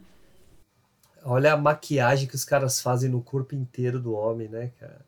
Cara, Era um ator É, muito não magro, tem efeito né? digital, né? É, Nos anos 90 ali, acho que tava no, no ápice dos efeitos práticos aí, né? Acho que foi um negócio assim que. é- Sim. que é as coisas mais incríveis ali, né? Que você vê, você, fala, você fica hoje incrédulo, 20 e tantos anos depois, que aquilo ali foi, não tinha nada digital, por exemplo. E hoje temos efeitos digitais que são piores do que eram feitos aí nessa Sim, época. Perfeito, sim, Matheus. Justamente. É, é uma arte que, assim, espero que não se perca, né? Porque Uhum. é incomparável. Quando você faz um efeito prático, bem feito, assim, dá, dá outra. Dá outra cara, outra sensação, É, né? esteticamente falando, é, é, imprime outra coisa na tela. é, você fala, pô, é real, é verdadeiro. Isso só reforça aquilo que a gente diz que o digital é, é, tem a tendência a ficar datado e o efeito prático permanece. Só, só melhora o tempo, Exatamente. é. Uhum, uhum, uhum. Porque o digital, certeza. sem dúvida, né? Ele vai melhorando, melhorando, melhorando e a gente vai. O olho vai ficando treinado, né? Uhum, É, Se a gente assiste Jurassic Park hoje, é uma maravilha, continua sendo Nossa. perfeito. Agora, se você assiste É. Jurassic World, o primeiro, já tá, já tá datado. Né? Então, Existe aí uma certa diferença da direção, né? Também. Quem era, quem era a pessoa sentada na É. cadeira, né? É, também tem, tem É um isso. cara que, ó, tá, tem que. um mestre. Mas assim, a gente tá falando das mortes, aí tá uma coisa que eu, assim, gostei um pouco menos da última vez vendo. Porque eu achei um pouco incoerente, assim. A gente vai reparando mais no- nas conversas e tal, e assim, quando eles estão ali no carro no final, indo pro deserto e tal, o, o assassino vira e ele começa a falar, a explicar dos, dos crimes que ele já cometeu, os cinco primeiros, né? O Mills vira pra ele e fala: Ah, você matou pessoas inocentes e tal. Ele fala: Não, não eram inocentes. E ele mostra um desprezo gigantesco por todas aquelas pessoas. Né? Ah, a gula é um pecado abominável e, e- e a prostituta, não sei o que e tal. Então ele tem um desprezo real, visceral por essas pessoas. Só que os dois últimos assassinatos não encaixam muito nessa, porque o tempo inteiro, é, né, ele fala pro Mills, por exemplo, assim, que, ah, eu te admiro e tal, mas como é que ele vai representar a raiva, então, nesse caso? Tipo, ele não é alguém detestável. Você vê essa raiva, né, no personagem o filme inteiro, mas você não vê o, o assassino tendo uma reação horrível diante disso, sabe? E a própria inveja dele parece meio improvisada ali, ah, e, eu sou inveja, tá, ponto. Tipo, você não sente É, isso. é, é, faz sentido o que você está falando. Total sentido. Mas eu acho que tem uma explicaçãozinha aí. Não sei se você vai concordar ou não, mas enfim. Ou se é a mesma coisa que o Hugo vai falar. Porque é o seguinte, ele. ah, ele toda, toda, todo, todo assassinato que ele, que ele fez, ele sempre escondeu o máximo possível a pista próximo do que ele né, estaria a fazer. Não no sentido prático, olha, eu vou pegar tal pessoa fazer isso. Não. Mas de, da ideia, da estrutura do que ele arquitetou em relação aos sete pecados capitais. Só que parece a genialidade de um cara como Morgan Freeman. Do tipo, cara, nós nunca vamos conseguir pegar esse cara, porque ele vai ficar matando um- uma pessoa hoje, outra amanhã, e a gente não vai pegar esse cara. Só que existe a genialidade dele. De, aí entra aquele lance que vocês comentaram lá atrás, da biblioteca. Aí ele fala, olha, acho que tem uma maneira da gente é, descobrir. Ou se vai dar certo ou não, eu não sei. Ele fala pro Mills. Né? É a gente descobrir, né, através dessa forma que o FBI faz lá, para saber se, se era comunista ou não, terrorista, enfim. Se o cara pegou esses livros aqui, quem pegou várias vezes esse livro e tal, se pegou. Ou seja, aí quando eles descobrem o endereço dele, do Kevin Spacey vai lá, e aí o Kevin Spacey consegue fugir, Ele entram, liga. ele liga. E ele fala, ó, vocês, vocês são foda. Vocês descobriram né, algo e eu admiro vocês. Mas só que ele não sabe que, que quem está por trás do comando da, da, da, daquela, da, da missão É, é, o Morgan Freeman, porque é, é, é, o Morgan Freeman, mas o que assumiu, né? mas ele não diz que ele tem inveja, ele diz que ele tem admiração, né? Mas tudo bem, mas aí, você, aí vai chegar onde que você quer. Aí ele fala, pô, o cara é legal, o cara é, é, é, Vocês são foda. Só que vai mudar um pouco do meu plano. Vocês fizeram eu ter que antecipar alguma coisa. Isso, exatamente. Inclusive nessa cena, o... quando o Mills termina de falar com, com o cara no telefone, o Morgan Freeman volta o aparelhinho cassete ali e o play da fitinha é justamente reforçando o, o Deus falando: é, Eu vou mudar os meus planos em virtude do que aconteceu. Então, ou seja, porque ele não, tá, ele não pensou em pegar, eu acho, né? Agora aqui. É, a gente, a gente só especula, né? É, é, eu não acho que ele pensou, ah, não, eu vou fazer tudo isso e daí depois vou pegar a mulher do cara. Não. É, eu acho que quando ele chegou ali, ele falou: bom, aqui eu vou mudar totalmente. Com essa fala, o que, que eu vou fazer? Então a, a inveja dele é muito mais o pretexto para o cara é. poder completar o crime. É o que né? fica aparecendo mesmo, é meio improvisado. Como é que eu vou fechar isso? Ah, vai é. ser assim. Mas, é. Não, não, mas não, eu acho que é de propósito que ele pensa. Que, é, é que a, a, o assassino teve essa ideia de tipo, bom, eu vou fazer isso como uma ideia de inveja desse casal, porque eles são um casal diferente, algo que eu quero, vamos dizer assim, mas não que tinha idealizado eles. Mas é, é um casalzinho do, do ginásio, né? Perfeitinho. Bonitinho, que chegou nessa cidade suja, que chegou nesse meio de ambiente todo contaminado, desses horrores. Então, ou seja, a inveja que ele seria, ele seria assassinado pela inveja e o outro seria o cara que completaria a, a ira, a raiva, enfim. É mais ou menos assim, né? enfim. Matheus, você quer, você quer falar alguma coisa sobre isso, Matheus? Não, acho que eu, eu, eu, sinto um pouco da Juliana também, hoje revendo um pouco essa questão um pouco mais frágil ali, mas agora o Henrique falando, eu, eu, eu, eu fiquei agora com vontade de rever de novo. é, realmente é uma. Não, não, pode, pode falar, falar, pode falar. Não, realmente é uma questão complexa aí, porque é, é uma virada, né? É um, uma virada ali do, narrativa que é, é, você precisa estar tá seguro ali na, naquele caminho ali que está sendo traçado ali para você embarcar, né? É, Agora funciona falando... pro filme, né? A narrativa fecha bonitinha, mas assim, pro personagem parece que foi um pouco incoerente, assim. Funciona se você uhum. for pensar que é, o importante para ele não era tanto a forma do assassinato, mas sim uh, o maior impacto. Então, realmente, ele fazer isso vai ter um impacto maior na mídia. Aí eu acho que é uma explicação plausível. É, mas ele fala isso, né? Lá, lá na leitura, quando ele, eles falam. Porque, porque o que ele saca, tanto é que repare que a discussão deles, de, é, sempre no mesmo nível de soberba da, do Kevin Space, é, é, em relação ao Brad Pitt, ao Mills. E repara que, aí que é legal, o, o, o Fincher é muito foda, né? Que assim, a, os enquadramentos do da discussão entre o Kevin Space e o Brad Pitt é o enquadramento é, é, tela cheia, ou seja, você está vendo o personagem, plano e contraplano.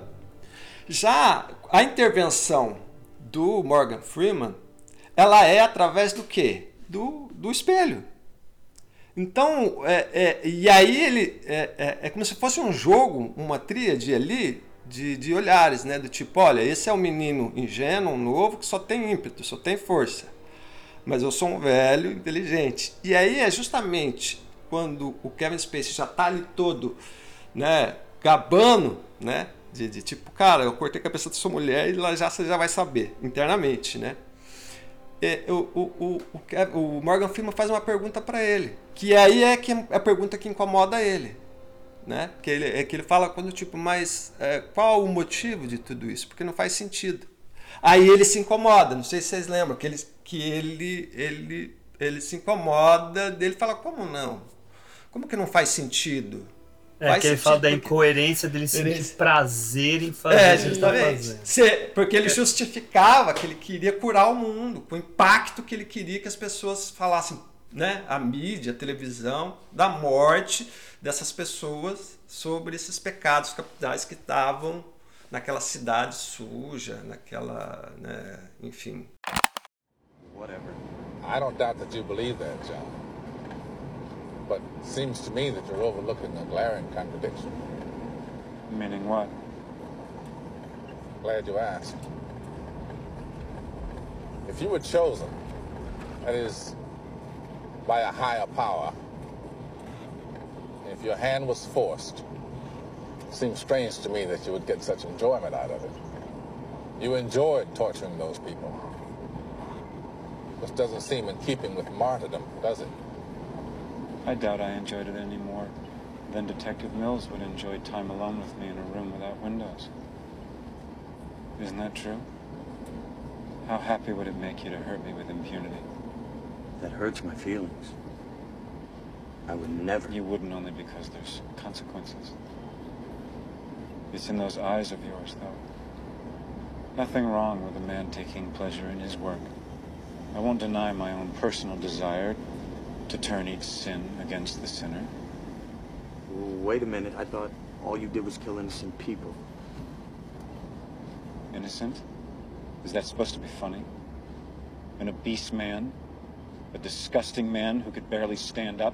A man who, if you saw him on the street, you'd point him out to your friends so that they could join you in mocking him? A man who, if you saw him while you were eating, you wouldn't be able to finish your meal? And after him, I picked the lawyer, and you both must have secretly been thanking me for that one.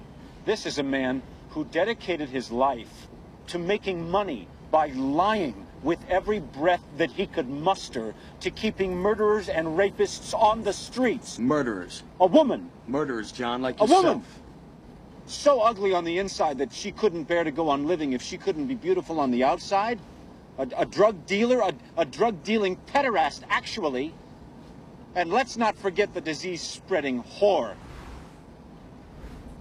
Only in a world this shitty. Só deixa eu fazer um complemento aí ó, pro seu argumento sobre o que a Ju falou do, do personagem.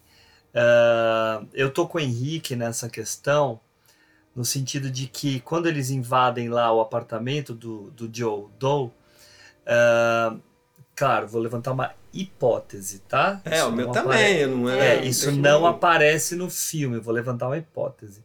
Uh, lá dentro, quando entram lá, tem todas as evidências de tudo, né? Tem os cadernos, tem as fotografias, tem vidros de remédios, aspirinas, né, que aparecem. A mão Então, do. a mão do Tem a Victor, né? fotografia do Mills já também. É, Ah, Então, ah, então assim, isso primeira parte da minha, do meu complemento, tá? Ah, supostamente, se ele estava planejando alguma coisa para inveja e para ira, os caras iam pegar lá dentro do apartamento. Ele ia ter que mudar os planos dele de qualquer forma, certo? Ah, eu acredito, eu acredito que quando tem lá a, o enfrentamento do Mills com o, o suposto fotógrafo que ele que o Mills ataca e que eles brigam lá e tal, tarará, tarará, também já cria uma rixa entre os dois, que se reforça com, uma, com a perseguição em que o Kevin Spacey dá na cabeça do cara, né?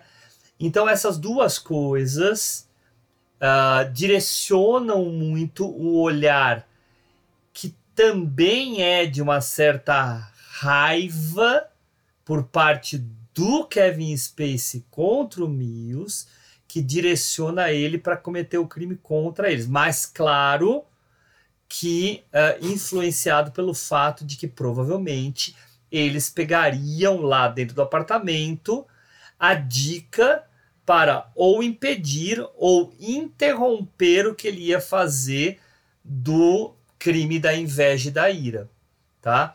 Então, isso que não é colocado no filme, e claro, eu acho que não é colocado de forma é, inteligente, no sentido de que isso anunciaria que viria né, uma revelação da Eles inveja e da anunciam raiva. pela própria foto do Mills, né? E, Pra mim, eu vejo como uma pista do próximo.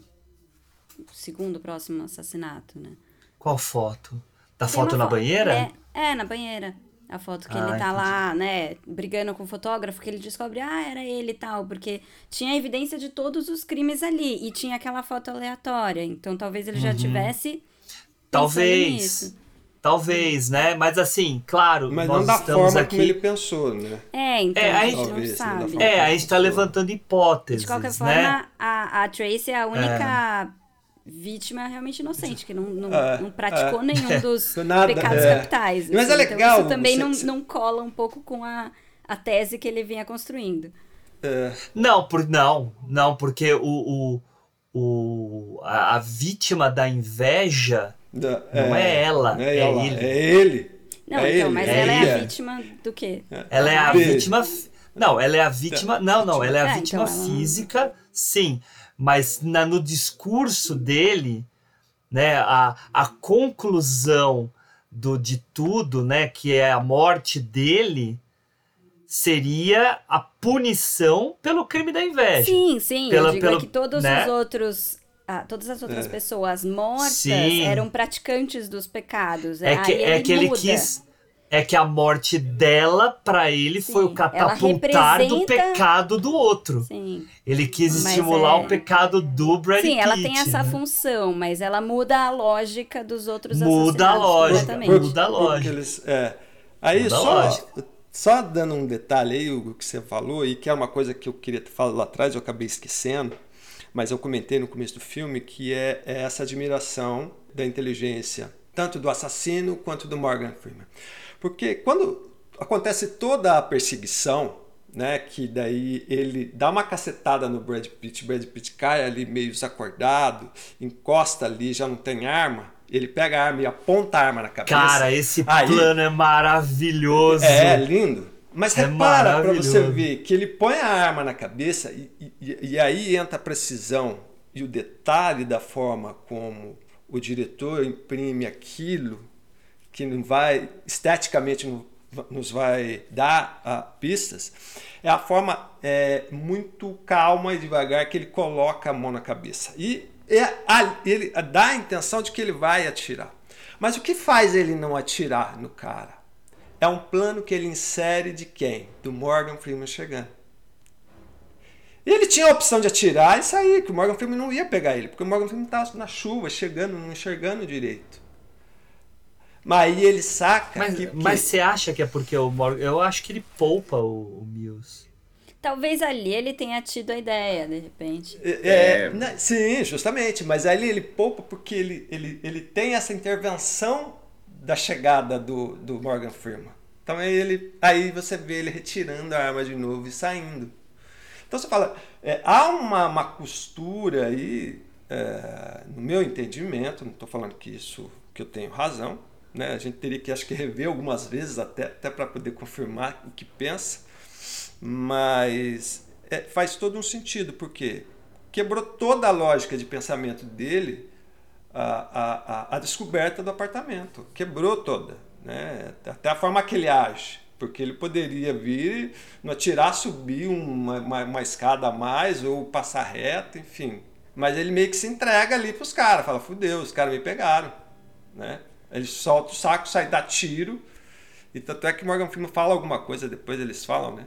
Que é legal aquela brincadeira de, ah, você vai entrar, não vai entrar na porta, rebenta a porta, ah, agora a gente vai arrumar uma desculpa, pode deixar. então nessa hora serviu, né? Uh, o rapaz arrogante e ingênuo. Mas é interessante essa, essa, essa, essa disputa é, no, no, subtexto da inteligência de um e de outro. Né? E, e, e Brad Pitt e a Tracy, para mim, eles, é, eles são usados tanto por um quanto pelo outro. Né? Não que o Morgan Freeman seja um cara mau e quisesse usar. Não, mas, né? é, o, o, embate é completamente entre os dois, né? É, um é antagonista é. do outro. E Uhum. os outros são. É, isso reforça aquela ideia de que ele é o cara, né? Ele é o, ele é o dono da série. Do, os, o, as investigações É do, do, do detetive Somerset. Quer falar alguma coisa, Matheus? Não, eu queria essa cena do, do da arma, né, apontada pro, pro personagem do, do Brad Pitt, que é, que é incrível, que é maravilhosa, né? O, eu acho que é justamente essa questão de que o, tudo que foi feito até ali pelo personagem do, do, do, do glorioso do Kevin Spacey, tem uma, tem uma lógica, né? Tem algo ali sendo construído. Ele, ele matar o cara ali naquele momento, que, exatamente quebraria tudo que tinha sido construído até então. Não teria essa. Né? Eu acho que, ele, que inclusive, logicamente, novamente suposição aí, né? Mas quebraria totalmente o que ele tinha sido, que ele tinha sido construído até ali, em termos narrativos, em termos do que o cara estava fazendo, o que o cara estava propondo, né? O cara ia matar ali ele é um cara que planeja as suas mortes com um ano é. de antecedência. Né? É, exatamente. O cara ia lá matar sangue frio assim dessa maneira, não, não combina. encaixaria, né? É. Não tem graça. Não tem graça. graça. Apesar de que a forma como ele narra que ele matou a, a, a Tracy também não, não parece muito. Tipo, mas ele deve dar uma floreada na história para causar mais raiva. É, e é, fica, fica, fica parecendo assim mesmo. E, e, cara, deixa eu aproveitar que vocês todos elogiaram e eu também, né? Esse plano da, da arma na cabeça, né? E daí aquele aquela aquele desfoque, né? Na, na profundidade. Sim, pelado, com chuva. Incrível, né? Incrível lindo, esse lindo. plano. E aí eu fui correr atrás do fotógrafo, né? Que é esse Darius Conde. Cara, olha os filmes que esse cara fez. Ricão, Ricão, a gente falou desses filmes outro dia. Ele fez Delicatessen, Ladrão Nossa de Sonhos. Nossa Senhora. Ladrão de Sonhos. Fez o Beleza Roubada. Nossa, fez... amo Beleza Roubada. Eu acho muito bom, acho muito bom, acho bacana. Puta, olha que mais, quer ver? Ele, ele fez. Eh, eu vou chegar naquele que a gente vai chorar. Ele fez o, ele fez o Quarto do Pânico, ele fez A Praia, ele fez o Último Portal. Ele fez. A fotografia do, par, do, do Quarto Pânico também é bem bonita, cara. É bem boa, né? Ah, o Beijo Roubado, né? Aquele do Wong Kar Wai. Violência Gratuita, a versão americana do Violência Gratuita. Uhum. Uh, daí vários filmes do Woody Allen, né? Meia Noite em Paris. cara é bom mesmo, hein, cara? Pra Roma com Amor. E aí, cara, ele fez Amor o amor Caralho, do, cara. Do, do Haneke, cara. Nossa. A fotografia desse filme é um, é um negócio à parte, né? É. É um... Nossa senhora, é lindo foda, mesmo, cara. cara. Nossa, foda. amor é foda. foda. Puta quando, que pariu. Não, e, e, quando o cara é bom, cara. Ah, não, e detalhe, eu não sabia. O filme mais recente, um, um dos mais recentes dele, que eu acho um filmaço. Matheus vai, vai saber dizer, não sei se Henrique e Ju, e Ju viram que é o Joias Brutas. Ah, eu vi, cara, eu vi. Esse filme é incrível. É Puta, filmaço. Achei, mano, cara, achei muito bom, cara. Achei muito e bom. é ele também, cara. Olha é, que fotógrafo. E a fotografia é linda, cara, cara porque os, os, é? os, planos internos com o azul, a forma que ele brinca ali é. Não, e ela é sujona também. ela não é, é na chuva, chuva, mas ela é sujona, ela é também. Ela parece aqueles filmes policiais dos anos 90, 80, Sim. né? É, eu, eu, eu, sinto que a fotografia de Joias Brutas é essencial para causar aquela tensão que vai sendo construída até aquele final arrebatador ali, né? Porque é, ela é, sim. ela vai te prendendo ali, é negócio... Justamente. É muito verdade. Ju, se Cara, você é... não viu, fica a dica. Adam Sandler. É, eu sei qual que é. Eu até comecei a ver esse filme, mas aí eu não, não, não fui. Ah, frente. vai. Mas vai, tava vendo muita vai. coisa na época, tá, não rolou. É, vai, é, filmaço. Eu, eu, eu curti bastante também. Uhum. É. Achei muito Ó, Okja também, Z, a Cidade Perdida. Ah, Okja. O cara Nossa, faz... Okja é esquisito, mas a fotografia é bonita. É. O cara é bom, hein? O Tem cara a Cidade é Perdida bom. é um grande filme. Eu gosto bastante é um, do filme. Cara, é um... Ó, esse, esse diretor é um diretor pra gente olhar com carinho, né? Verdade mesmo, o... hein, cara? Porque... É. É o cara é, é só filme. James Gray, né? O James ah, Gray. James Gray, é. Ele fez a Diastra, que é, eu acho. Nossa, a Diastra foi. A Diastra é genial, cara. Não, genial. Gente, eu gostei de a Diastra. Nossa, acho um maço. Mas estão falando Ele bem desse aquele do- Armageddon Time, né? Tava em Cannes. É, Dele também. tá em Ah, Cannes, né? não, não- É, tá em É com, a, Cannes. é com a Anne Hathaway. né? Uhum. Ah, É. maravilhoso. Ah, e é do James Gray. É, então, Isso, exatamente. então é? é dele. Ah, é do James Gray. Foi daí que Não, porque a fotografia também é do Darius Conge. Ah, é? Ah, É, também. é, é, tava aparecendo aqui na minha lista Darius É. Conge Ah, também. é, não, eu tava vendo do James Gray mesmo. É, eu também tava falando de James Gray. É. Não, a Jessica Chastain, Anne Hathaway e Jeremy É. Strong. Só gente Nossa. famosa, mas... Só gente boa. Só gente- Só gente Mas fera voltando ao Seven, né? Ó, a gente já, já pode ir quase concluindo aqui o nosso papo, né? A gente pode, se vocês quiserem agora entrar de, com tudo, né? No surgimento, né, do, do Kevin Spacey, que eu acho uma uma cena muito boa, né? A gente vendo a câmera de longe, a gente vendo o Brad Pitt e o Morgan Freeman do outro lado da rua, e aí a, a, o táxi para na frente da câmera e os pés do, do, do Kevin Spacey saem, né, cara? É, é, é uma mise-en-scène muito, muito simples a princípio e muito inteligente, né? objetiva, né? Falando já, entrando nessa coisa de cena, a gente entrar no, no, fim, mas só um detalhe que é algo que dessa vez eu, eu, vendo, é, revendo o filme, né, que me chamou atenção, o cuidado na decupagem, do, em que uh, nos momentos chaves uh, do filme, no, chaves que eu digo no sentido de demonstrar a cidade ou eles estarem na cidade, ele, ele sempre brinca com contra plonger e plonger. Ah, Ou seja, é muito isso. Ou seja, o quanto você, a cidade está oprimindo né, e o quanto você é, é, é, está grande mediante aquele momento. Né? Então, e, e isso ele, ele, ele constrói muito bem também né, ao longo do filme. Não tinha das outras vezes, eu não me lembrava. Né? É, é, é muito... Na biblioteca a gente vê isso, né? Quando ele chega na biblioteca. É. Ah, é biblioteca, gente. Sim, vários, vários momentos. É, é, ele, ele, ele explora bastante o contra plonger e plonger, enfim. Mas essa mise-en-scène ela é muito muito bacana mesmo, né? E a câmera tá baixa, a personagem você vai ver os pés e aí ele vai começar a andar porque ela tá chutada para cima, né? E aí ele vai crescendo na imagem né? Você vai vendo ele crescer na imagem. Mas é curioso, né, Ricão? Porque quando eu vi esse filme pela primeira vez lá, eu lembro que eu achava que era mais uma vítima que ia aparecer. E aí, a, a hora em que eles estão lá dentro da delegacia e que ele grita, cara, puta cara, pegou na espinha, assim, sabe? É, né? Pegou nem. Nossa, cara. Listen, I've decided to stay on until this is done. I figure one of two things will happen. Either we'll get John Doe, or he'll finish his series of seven, and this case will go on for years. Hey man, you don't have to do me any favors. Thank you, but I'm requesting that you keep me on as your partner for a few more days. You'll be doing me a favor.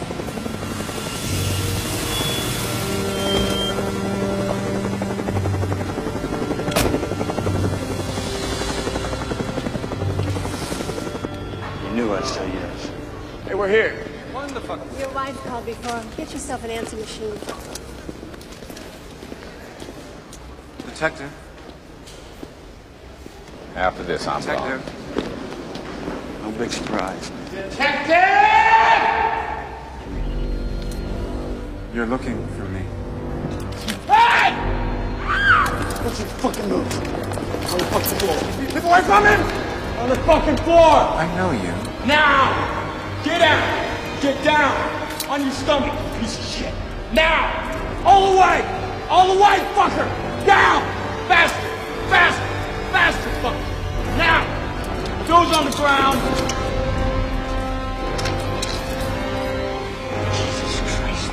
The fuck is this? I'd like to speak to my lawyer, please. God damn it! E ó, e vamos, e vamos resgatar, né? O Kevin Spacey era um atorzinho secundário nesse período. Ele vai explodir mesmo é em 95 com esse filme com os suspeitos. Os suspeitos a... é maravilhoso. Mas acho que ele já é sem, sem suficiente para é. eles terem mantido todo o segredo é. sobre o personagem dele. Sim, né? eles não, não colocam não, nos créditos. Tem toda uma história que eles a mantiveram. Pedido, a pedido dele, né? A pedido é. dele. Ele falou para não colocar o nome dele no começo do filme. Ah, né? é? Não sabia. É, foi ele que pediu. O Kevin, o Kevin Spacey pediu? É, ele é? pediu. Ele pediu para não colocar. Foi uma escolha inteligente, então, eu diria. Porque realmente, é, agora sim. que a gente conhece é o rosto dele, né? Se, se é. você já vê ele falar, ah, beleza. né? Você fica procurando Só que, ele. só que daí depois veio uma outra decisão, que daí foi geral, de ele não participar da campanha Ah, então de é marketing do filme, que é Porque claro. aí ninguém olha, sabe. é, é, Tipo, tá faltando um personagem importante. Cadê ele? Ah, claro Então, que vai ser o. Mas se vocês forem puxar um pouquinho para trás, a, a última vez que eu tinha visto Kevin Space bacana num filme foi aquele O Sucesso a Qualquer Preço. Que ele era simplesmente o gerente do escritório. Você lembra desse filme, Ricão? Tô tentando lembrar, você falou, eu não tô conseguindo. É cara. aquele, é aquele dos corretores de imóveis, que é o Jack Lemmon, o Ed Harris, Ah, o Alan Arkin sim, e tal. sim, Que- o- e o Al. Pacino, né? Pacino. E que daí os caras roubam, né, as, as dicas mais importantes, as contas mais importantes. E aí o, o, o chefão deles Eu não lá... me lembro muito che- bem do filme, mas eu lembro do filme sim. Nossa, é um Sim, filmaço. É escrito pelo David Mamet, né? É, é, é um, é um filmão, cara. É, é um filme que tá na nossa lista. Se olhar lá, tá na nossa lista para futuramente colocar. Ah, legal, gente Daqui a uns legal. cinco anos, né? Porque se for no ritmo de tanto filme que a gente quer falar. É, mas a, velho. é, foi assim, é, ele aparecia assim nos filmes, sabe? Ele era um ator secundário e tal. E aí o estrelato dele começa nessa duplinha de filmes desse ano. E aí o depois Suspeito é vem- 95 também? É, Isso que É 95, ele ganhou o Oscar, né? No, É, é, é, no é, ano no- seguinte, pelos suspeitos e tal, né? Mas daí em 99 vem o, o Beleza Americana e aí, E aí né, o céu é o limite. Daí agora tá cancelado, mas enfim, É, o Né? céu não é o limite, pelo jeito. não é. Na verdade, tem muitos limites. Tem que ter muito limite. Mas olha, falando cancelado, mas ele tem quatro filmes aqui em breve. Pra vir? É, mesmo? Tá aqui É no mesmo? MDB aqui tem dois completos, e um em pós-produção e um pré-produção.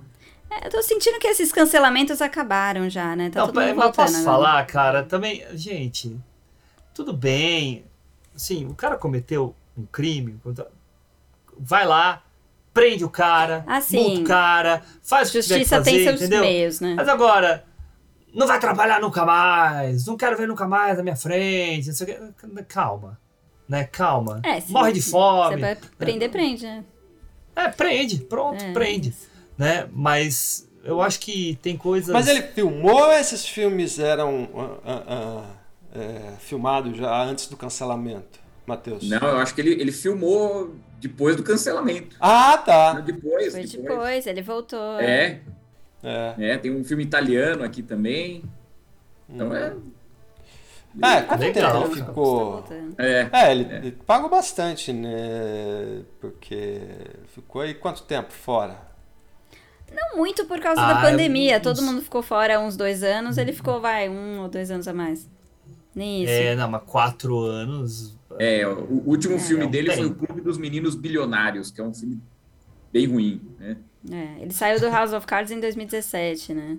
Isso, É, aí saiu não, isso aí em e- 2018. e- Que É, foi e, quando tudo e ele aconteceu. foi ele foi removido do filme do Ridley Scott, né? Ah, é verdade. É, filme. Que é um filme bem ruim, né? Com ele ou sem É, ele, não bem- tinha nossa, como salvar aquele ruim. filme. E ele tá no no Baby Driver, né? No Baby Ah, Driver. é, Baby Driver. Verdade, né? é. É, foi o último, né? Antes do Clube dos Meninos É, o, Bilionários, né? é, antes do Clube dos Meninos Bilionários é o é, É, o foi o Baby último Driver. antes do escândalo, vai. Sim, mas então, mas que eu, eu, eu gosto de Eu saber, gosto do cara. Baby É. Driver. Não, não, e eu gosto de saber eu que gosto ele tá também do Baby voltando, Driver, cara. acho um filme legal. Ah, eu, eu tenho sentimentos divididos com ele ainda. Também não- nunca, É. nunca fui muito fã também, então não fiquei muito Não, eu, eu gosto bastante. É, eu ele gosto no Ele House of Cards. bons, mas... Ele no House of Cards eu achava ele fabuloso, cara. Maravilhoso, né? No Half of Be- Beleza ele tá- Americana, eu acho que ele tá assim tão bem, tão acertado no papel. Eu também assim, acho também. também ah, acho mas também. Beleza Americana é um filme perfeitinho também. hein? É, ele é redondo, nossa, né? Ah, bem eu acho, eu adoro, eu gosto. Eu acho. Bem redondo. É dos Mas esse 90 filme- também, não é? É, É, 99. época boa. 99. Mas é, é- é que eu, o, o, pra mim o Kevin Spacey ele tem um, um acting é, interessante hum, que é Uhum. dele e que ele é muito sutil, né? ele é aquele é, menos é mais né, nas atuações. Então, você, dificilmente você vai ver ele numa atuação onde é o desequilibrado. Eu não me lembro aqui, mas pode ser que tenha uma ou outra, mas que ele é o totalmente né, maluco e tal. Tanto que espanta E- e é- quando ele grita no Seven, né? É, E é, e é- é, e é muito interessante é, é, que no olhar dele, né, você vê a expressão dele, é como ele consegue facilmente, sem ter que falar ou gritar, fazer ele, o quanto, o quanto ele comunica para nós, né, a- a- ele- aquilo que ele ele está é bem ali fazendo. É, não, ele tem, eu acho ele um ator. E, cara, ele rouba o filme no final, né, cara? Ele rouba Sim. Ah, total. Ele inverte completamente. né? Cara, aqueles planos do retrovisor ali. do Toda, toda aquela retrovisor, sequência do carro é muito É, boa. no carro assim, é incrível. Ele manda muito bem. Porque assim, não podemos esquecer, né? O Morgan Freeman tava numa fase incrível, né? Uhum. Aquela lá, eu acho que é a fase mais. Os últimos cinco anos, né? Ele faz aí, desde Conduzindo Conduzindo Miss Days e, e Tempos de Glória. E aí ele vai e faz um sonho de liberdade no ano anterior. Nossa senhora. Tava no auge. né? E aí vem, mete um Seven aí.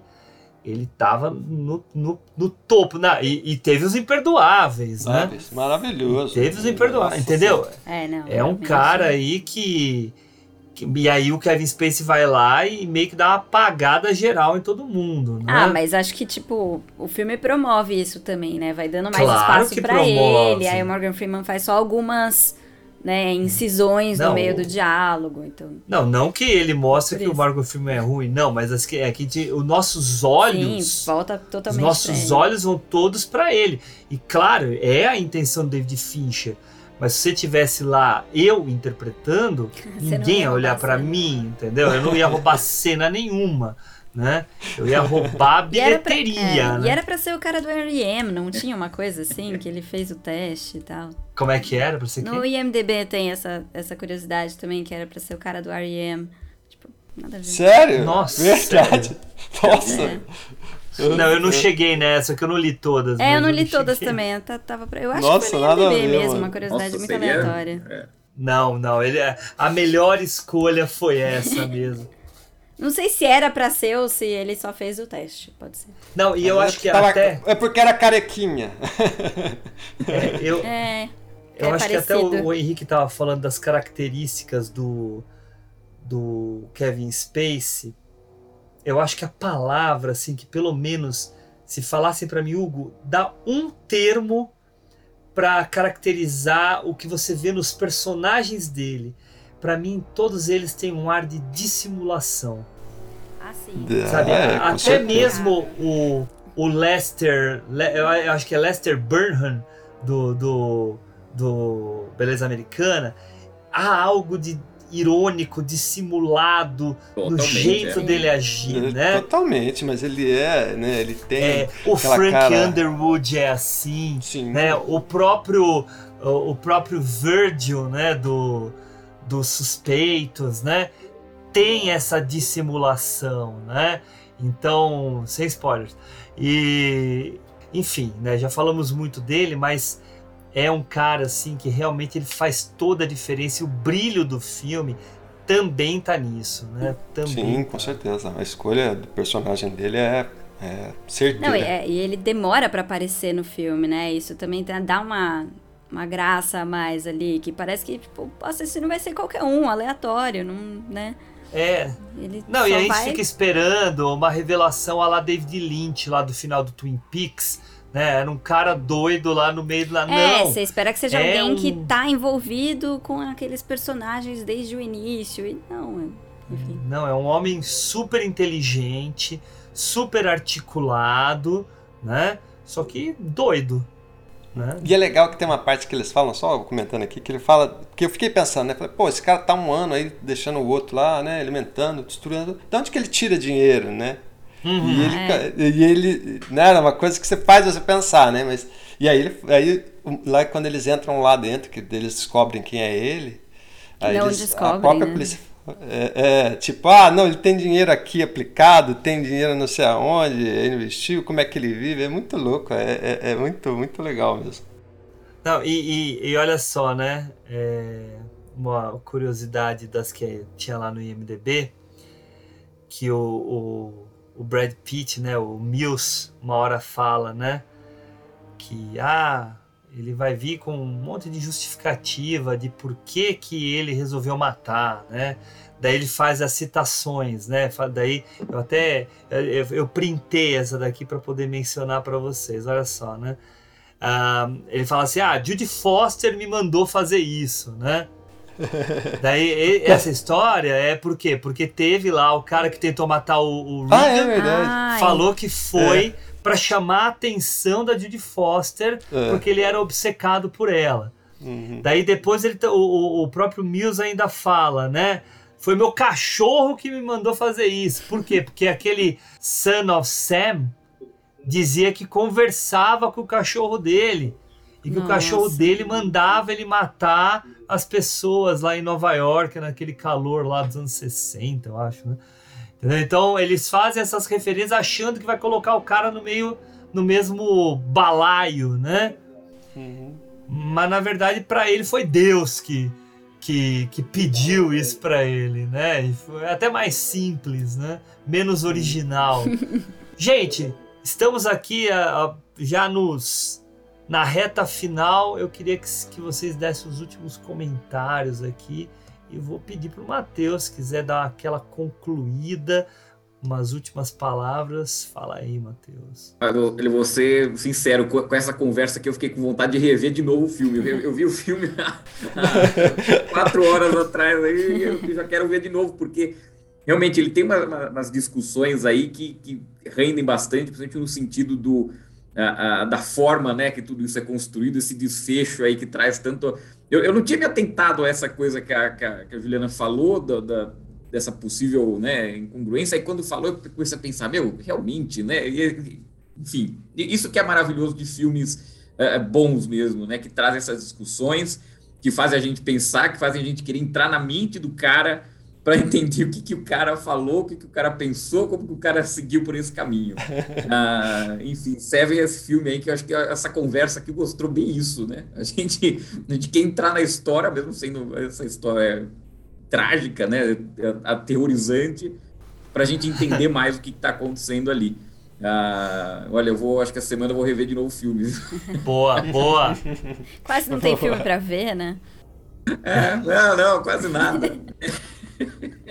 Matheus, aproveitando essas suas últimas palavras, é, já diga aqui para o nosso público, né, onde que eles podem ver e ler as coisas que você faz e você produz. Repita aqui para o nosso, pro nosso público.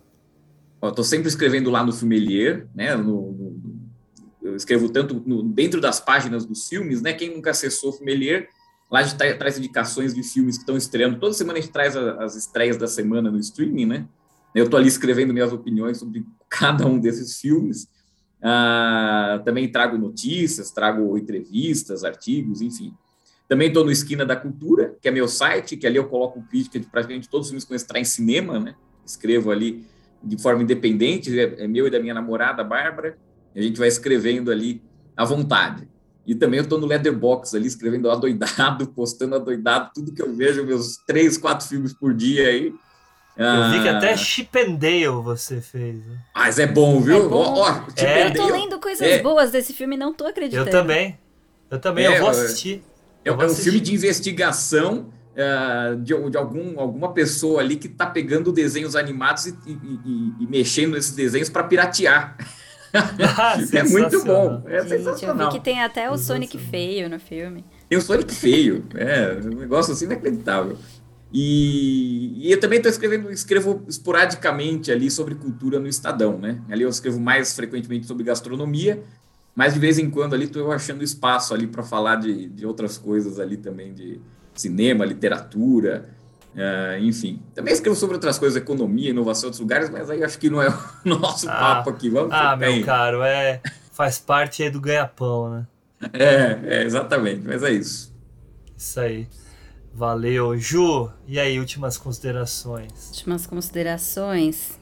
Cara, Seven é um filme que marcou muito a época, né? Como a gente estava falando, todo mundo foi impactado por esse filme, se assistiu, se assistiu na época principalmente, porque ainda não tinha virado tão clichês, né? Porque foi um filme muito influente, né? Então, depois disso veio um monte de serial killer, veio um monte, veio Jogos Mortais influenciado pelo Seven, veio um monte de coisa. Então a gente assiste hoje com uma cara de nossa, tô reconhecendo esse filme, tô reconhecendo aquele filme e tal, porque ele foi muito influente. Mas assistir na época é outra coisa, né? Então foi um filme muito impactante. E acho que a gente falou tudo, assim, o que pelo menos que eu consigo me lembrar dessa vez. E, e foi interessante, né, que conversar sobre o filme também trouxe coisas que eu não tinha pensado, não tinha tentado, essa questão da cidade, né? Eu tinha até pensado um pouco, ah, essa questão da violência na cidade é importante, mas a cidade mesmo como protagonista, né, essa coisa das vozes o tempo todo presentes, da, dos enquadramentos, mostrando como a cidade é opressora e tal, nossa, me deu uma, uma uma camada a mais no filme, assim, tornou mais interessante ainda. E, e essa questão de, ah, é coerente, é incoerente, os últimos crimes, acho que também entra na coisa de o personagem ser humano e de repente ele realmente se descuidou ou, ou né, mudou de planos e tal. Então, tudo é, são hipóteses, né, só, só coisas que a gente vai reparando numa segunda, terceira, quarta vista do filme. Mas é isso, é um filme bacana de de rever, não tanto quanto a primeira vez, mas filmar. Ah, é, a primeira sempre será, né? É inesquecível. É, essa não dá para mudar. Essa não dá. É. Só, só, um parênteses aqui, tá falando dos pecados capitais aí, eu fico com inveja de você, Hugo, de ter é. assistido esse filme no cinema, porque ó, Nossa, imagina é. descobrir esse filme assistindo lá numa experiência. É ah, é outra. Não, e assim, cinema, é outra coisa. E sem saber o que esperar, né? Então, vou, vou, vou ver esse filme aqui.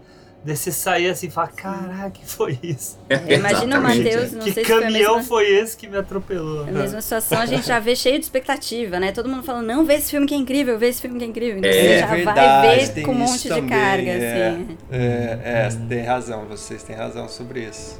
Verdade. E Ricão, últimas considerações aí. Cara, olha, Seven é... Olha, eu, eu gosto muito do Fincher, sabe? Eu acho ele um diretor afinadíssimo, né? É, e não existe diretor que só vai fazer filme bom, né? É, tudo bom, bom, bom, bom, bom. Vai ter ali, às vezes também tem uma questão de gosto, né? Não, não bater, né? Então, é apenas julgamento de sentimento, né? E, e Fincher é muito, é, é muito incrível mesmo como diretor, né? É, e Seven, cara, eu acho que é um dos ápices dele, né? É, você não gosta do Clube da Luta, mas eu, eu, eu gosto muito, acho que... Mas eu sei que eu sou, eu sou exceção. Não, não, não, não, mas tudo bem, né? Você gosta do Seven, é aquilo que eu falei, né? Às vezes você bate com o filme. É, e, e aqui, cara, rever o filme foi muito, muito, muito, muito interessante, porque é como a Ju falou, como o Matheus falou aqui, né? Você vai percebendo outras camadas no filme. É aquilo que às vezes você perde com o tempo ou não percebeu quando você assistiu o filme. E o filme fica rico, né? Te faz repensar. E como os dois, e acho que com você também, no debate nosso aqui, né, de, de, de ideias falando sobre o filme, você vai revivendo o filme né, internamente e como esse filme é isso, né? Você falou uma coisa que é muito interessante mesmo, né? Filmes que ganharam o Oscar hoje não são lembrados e Seven é o marco, né? E, e, e eu vou até um pouquinho mais longe, né, dessa coisa do, do de, de, filmes de crime, né, de, de, de, serial killer. Eu acho que posso estar enganado ou não, mas aqui me passando na memória, eu acho que que Seven é o primeiro filme onde você dá uma certa inteligência, né? Para o serial killer, ou seja, uma disputa né, de ideias de crime, né, de como eu vou fazer o crime, como que ele vai executar, não é só simplesmente uma morte, né, e aí eu tenho que pegar o assassino. Então aí entra essa questão da, da literatura, né, como vocês abordaram, trazendo para o filme. Então é um filme riquíssimo, né, gente? É um filme que vai, vai ficar aí para a história. Eu, eu até vou fazer as minhas últimas já puxando um pouquinho do que você falou, né? Eu acho que claro, já tinha tido outros filmes de serial killers e a tentativa, né, de, de fazer esses embates, mas nunca tão bem sucedido. Eu acho que o que acontece no Silêncio dos Inocentes, que é anterior ao Seven, né, é perto disso, mas a grande mente não é a mente que está cometendo os crimes, né? A grande mente está presa, né? Uh, então, por isso que não dá para fazer uma comparação, né? Mas uh, ainda acho Silêncio dos Inocentes um filme mais uh, forte, importante do que o Seven, mas isso não, não é demérito pro Seven, é porque Silêncio dos Inocentes é uma obra-prima mesmo, né? Mas eu tô com vocês, assim, eu, gostei, eu adorei o papo, acho que eu que já vi esse filme mais dez vezes, certamente, me fez enxergar mais coisas, né? Essa incoerência que a Ju apontou, por exemplo, é algo que nunca me incomodou, mas que agora ela falando, é, sabe, você começa a falar, hum, mas pô, então, peraí, né? Tem, tem um ruído aqui, né? É, tem até uma coisa que me incomoda, às vezes, assim, algumas falas meio telegrafadas, expositivas, né? Do ah, Somerset, ah, ah, você indo embora não vai fazer nenhuma falta. Ah, então já avisamos que ele está aposentando, né? Esse tipo de coisa me incomoda um pouco, mas também, pff, né? Deixa pra lá, né?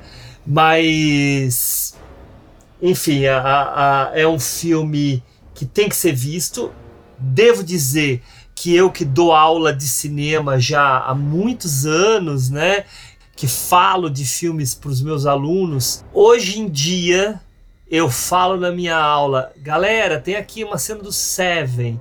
Quem viu Seven? No máximo um quarto da sala levanta a mão. No máximo. As pessoas não conhecem o filme. Daí eu falo para eles, vai ver. Vai ver, pelo amor de Deus, né? E, e, solta um palavrão, né? Solta um puta que eu pariu. Fala assim, ô, né? É Se liga, né? É, é um filme que precisa ser visto, que cinematograficamente é muito importante, muito bem feito, uma decupagem uh, excepcional, uma fotografia né, que claro que inclui a decupagem uh, muito boa, uma montagem muito boa, tecnicamente impecável, lindão. Para mim é nota 10, eu não tenho nem o que mais falar. Uh, enfim, vamos lá, acabamos. Queria aqui então, para finalizar mesmo, agradecer Matheus Mans por ter vindo aqui. Claro que você contribuiu para esse papo aqui da gente.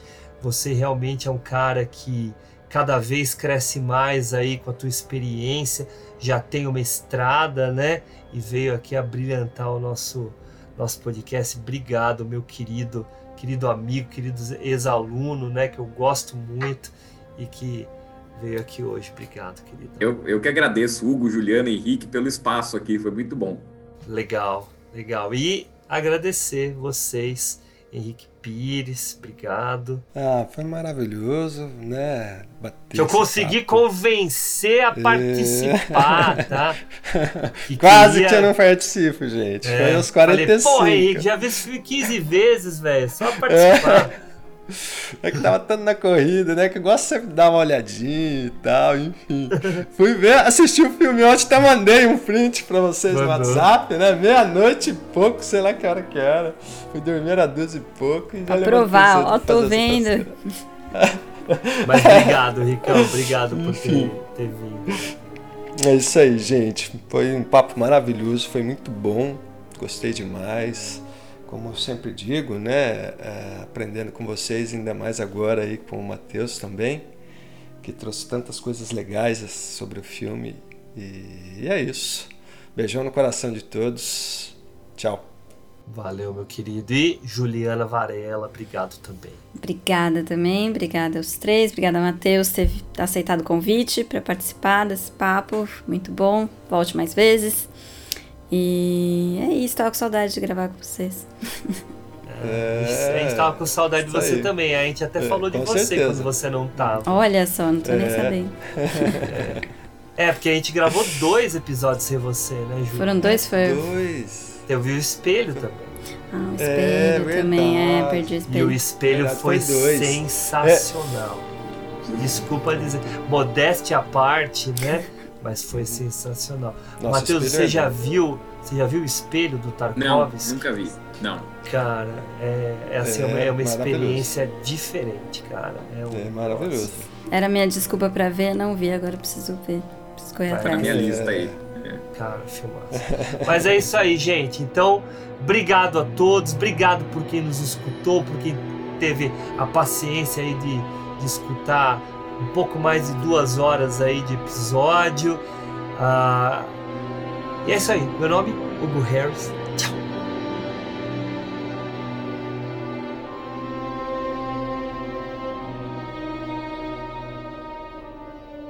Do you think about your movies in terms of, uh, well, I made this, so now I'm going to make that, or I finally got to make my dad's movie, or, you know, how, how do you view your career as a sort of body of work, or do you at all? I don't. I've always felt like things come together for a reason, and it's best not to overthink that stuff. Put the gun I down. saw you with the box. What was in the box? Because I envy your normal life. Put the gun down, baby. It seems that envy is my sin. Oh, what's in the box? Become vengeance, David. Ah, oh, she's all right. You tell me. Become wrath. You know, if I thought about a filmography at all, good God, why would I have done so many serial killer movies? I would. I, I just. I think that's self-evident. I just stopped years ago.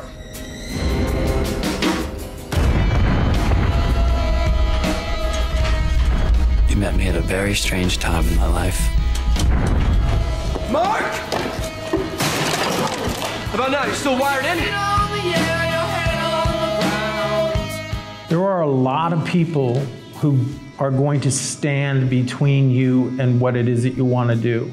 Kids who say, well, you know, how am I going to make my movie unless I can, you know, get Hollywood to pay for it? It's like, get an iPad. Like, go make your movie. You know, you can write on it, you can email that script around to your friends, you can get them all to show up at the same place, you can film with it, you can edit with it. There's no excuse. Well, that, my friend, is the magic of the movies. Hold up, Oscar, mate. Big smile. I'm doing a lot of television and I hope to do some really off putting and interesting stuff.